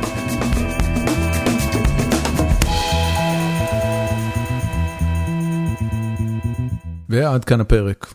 אמ, עברו כבר כמה שעות מאז שהקלטתי את הפרק. אני מקליט את החפירה הזאת בדרך כלל אה, אה, בערב, זאת אומרת, כמעט 12 שעות אחרי שאני מקליט את הפרק עצמו, ולא יוצאת לי מהראש השיחה עם דוב. אמ, יש מרחק כל כך גדול בין, אה, בין איך שהוא ראה את העולם במקום שבו הוא גדל, והפעולות שנגזרו מזה. היחס שלו לאנשים במרחב, הבחירות שלו, אה, מה לעשות עם הזמן שלו ואיפה אה, לבלות אותו, אה, לא נותן לי מנוח העניין הזה. זה לא חדש, אני, אני, אני כאילו יודע את כל העניין הזה מרחוק, אבל לשמוע מגוף ראשון איך הדבר הזה, איזה מין חוויה זה לחיות את זה, משהו אחר לגמרי. אמ, את החפירה שלי היום אני הולך להקדיש למדיה חברתית. אמ, בשבוע האחרון, אפילו קצת יותר מזה, אמ, אילון מאסק שחרר את הטוויטר פיילס, דרמה נורא גדולה, גיל, גילויים אה, מרעישים, מרעישי עולמות ממש, על אה, תהליך קבלת ההחלטות שהתקיים בטוויטר, על אה, סינון דברים כאלה ואחרים שעולים לפלטפורמה. באופן לא מפתיע, הפרסומים האלה, הגילויים האלה, מספרים לנו את מה שפחות או יותר כל מי שיש לו קצת שכל יודע, וזה שרשתות חברתיות הם לא גורמים אה, ניטרליים, יש להם אינטרסים, וכשנגמרים להם האינטרסים, אז סתם יש אנשים שמקבלים את ההחלטות ויש להם תפיסות עולם ויש להם דעות פוליטיות. ולכן אה, אה, טוויטר, אה, שהרבה פעמים נתפסת כמדיה נורא ניטרלית ופתוחה וחופשית, היא בעצם לא. היא בעצם מציבה לעצמה מגבלות, המגבלות האלה נגזרות מהעובדים שלה, מהדעות של המנהלים שלה. חלק מאוד מאוד קטן כפוף לרגולציה של מה שנקרא FCC. משרד התקשורת האמריקאי, או, או, או הרשות הפדרלית לתקשורת.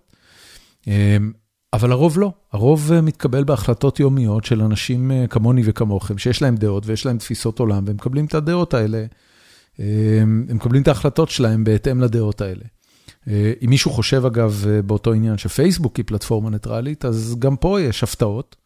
אה, יש לי הפתעה, אה, לפייסבוק יש את האינטרסים שלה, חלק גדול מהאינטרסים האלה הם מסחריים, רגולטוריים. אה, אני לגמרי מאמין למרק צוקרברג, שכשה-FBI פנו אליו ואמרו לו לחכות עם, עם פרסומים שקשורים להנטר ביידן, אז הוא פשוט קיבל את ההמלצה שלהם והפסיק לשבוע, כמו שהוא אמר, לפרסם, ובטוויטר התנהלו כמו שהתנהלו. העולם הוא לא מקום נקי. Uh, it's messy, it's dirty, זה מלא באילוצים, זה מלא באינטרסים, אתה לא יודע אותם. בהקשר הזה, ההמלצה היחידה שיש לי זה פשוט לצרוך את המידע שלכם מהרבה מאוד מקורות, ורצוי מקורות מגוונים. זאת אומרת, גם מקורות uh, uh, מהצד הימני של המפה, גם מהצד השמאלי, גם עם אינטרסים מסחריים כאלה, גם עם אינטרסים מסחריים אחרים. Uh, אם צורכים תקשורת בצורה ש... כוללת מגוון של אה, אה, של מקורות, אז יש הרבה פחות סיכויים אה, לצאת טיפש, כמו שאמר עידן לנדאו באחד הפרקים הקודמים. אחרי שדיברנו על סושיאל מדיה, אחרי שהוצאתי את הרנט הזה מתוכי, אז אני רוצה לספר שבחודשים האחרונים, אולי שנה כבר, אני הולך וצורך יותר ויותר טיק טוק. טיק טוק זה נושא למחלוקת אצלי בבית. הבת שלי מאוד אוהבת את טיק טוק, הבן שלי באופן מאוד טבעי חושב שזה אידיוטי, בעיקר בגלל שאחותו חושבת שזה מגניב, לא בגלל איזה משהו אחר, הוא לא צלל יותר מדי לעומק. ואני חושב שטיק טוק היא, היא אפליקציה גאונית עם, עם תוכן מגניב לגמרי. לפחות במה שקשור למה שמכונה short form וידאו, וידאוים קצרים, התחושה היא שטיק טוק פיצחו את זה יותר טוב מכולם, התוכן שם מקורי, מסעיר, מצחיק בטירוף, ולפרקים אפילו מרגש. זה, זה שם, זה, זה שם איזה איזה תמרור אזהרה נורא מעניין מעל גוגל. במשך שנים גוגל הייתה דומיננטית בשוק החיפוש, כל פעם שאנחנו מחפשים משהו אנחנו מחפשים את זה בגוגל, אלא שטיק טוק מצידו מציע אלטרנטיבה לא גרועה בכלל, מהסיבה הפשוטה שכל התשובות או תוצאות החיפוש שאתה תקבל, כולם יהיו short form וידאו, שקל נורא לצרוך אותו, והיעילות שבה אתה סופג את המידע, היא הרבה יותר גבוהה. אין בטיק טוק בקרת איכות, זאת אומרת, במובן הזה, אם גוגל כבר עברו אבולוציה של עשרות שנים, שהוביל לזה שברוב המקרים, כשאתה תראה תוצאה במקום גבוה בגוגל, יהיה לזה איזושהי הלימה לאיכות התוצאות. וכשאני אומר איכות, אני מתכוון לזה שזה באמת ייתן תשובה למה שאתה מחפש, והתשובה לא תהיה פיקטיבית או שקרית או מפוברקת. בטיקטוק עוד אין את העניין הזה, טיקטוק היא יחסית חברה צעירה, ולכן כל מיני דברים שתחפש יעלו תוצאות של יוצרי וידאו לא מאוד איכותיים, רובם מאוד צעירים, חלקם מסתכלים על העולם בצורה פשטנית ורדודה, ולכן המקורות הם פחות עמוקים, אבל אני רק מדמיין איך הדבר הזה נראה כשזה רץ עוד עשור. לאיזה איכות של תוצאות וידאו אנחנו מגיעים, ולאיזה דיוק. בתשובות אנחנו נקבל. ואם כבר במתחרים לגוגל עסקינן, אז בסוף השבוע האחרון היה פה לביקור באוסטין אפי פוקס, מהפודקאסט סעמק, והייתה לנו שיחה ארוכה על, על צ'אט GPT, מנוע צ'אט של, של חברת OpenAI, שנותן תשובות מבוססות AI לכל שאלה, ממש על כל שאלה תשובה. ואפי הראה לי בהתלהבות את איכות התוצאות, כשאתה שואל שאלות שהתוצאה שלהן היא בהכרח איסוף וסינון של מידע, ובמובן הזה באמת הוא הראה לי כמה שאילתות, סתם בדקנו בזמן אמת מי הם החברות הטכנולוגיות הכי גדולות באוסטין, רק כדי לראות איזה תוצאות זה הביא. גוגל נתן לינק לאיזה רשימה קיקיונית שלא באמת הצלחנו להבין ממנה מה נכון. צ'אט GPT נתן תשובה סופר מדויקת, מפורטת של רשימת החברות, מהגדולה אל הקטנה, המעסיקים הטכנולוגיים באזור אוסטין, פשוט לא ייאמן. במובן הזה לגוגל הולכת להיות תחרות מטורפת מול OpenAI, וכמו בכל מקרה של גוגל, או שהיא תקנה, או שהיא תיאלץ לעשות אחד משלה, ונראה אם היא תצליח. מה שמעניין בסיפור הזה, זה שחברה שבאמת לפני עשור, אף אחד לא חשב שמישהו יוכל לקרוא תיגר על ההצלחה שלה בשוק החיפוש, ועל החלישה שלה, על איך שאנחנו מחפשים מידע באינטרנט. הנה, עשר שנים אחר כך, שתי מתחרות מגיעות משני כיוונים לא לגמרי צפויים, וכל אחת נותנת fight בדרכה. אני רוצה לסיים את הפרק הזה שבאופן כללי היה כבד להאזנה עבורי. אני רוצה לסיים אותו במשהו שפשוט קרע אותי מצחוק, ואני בדרך כלל לא עושה דברים כאלה, אבל המקרה הזה היה חריג. מדובר בווידאו קליפ הכי מצחיק, הכי מצחיק, שאני נתקלתי בו בטיק טוק, מאז שאני חשוף לפלטפורמה הזאת. מה שחשוב בו זה האודיו, אז אני יכול להשמיע אותו לכם, זה קליפ של 52 שניות. כמו שאתם יודעים, וגם דיברתי על זה בפרק הקודם, יש עכשיו כריסמס, והמון בתי ספר עושים הופעות, קונצרטים, מופעים לפני ההורים. אז הנה קליפ של 52 שניות אה, מתוך אחד המופעים האלה, ונתראה בפרק הבא.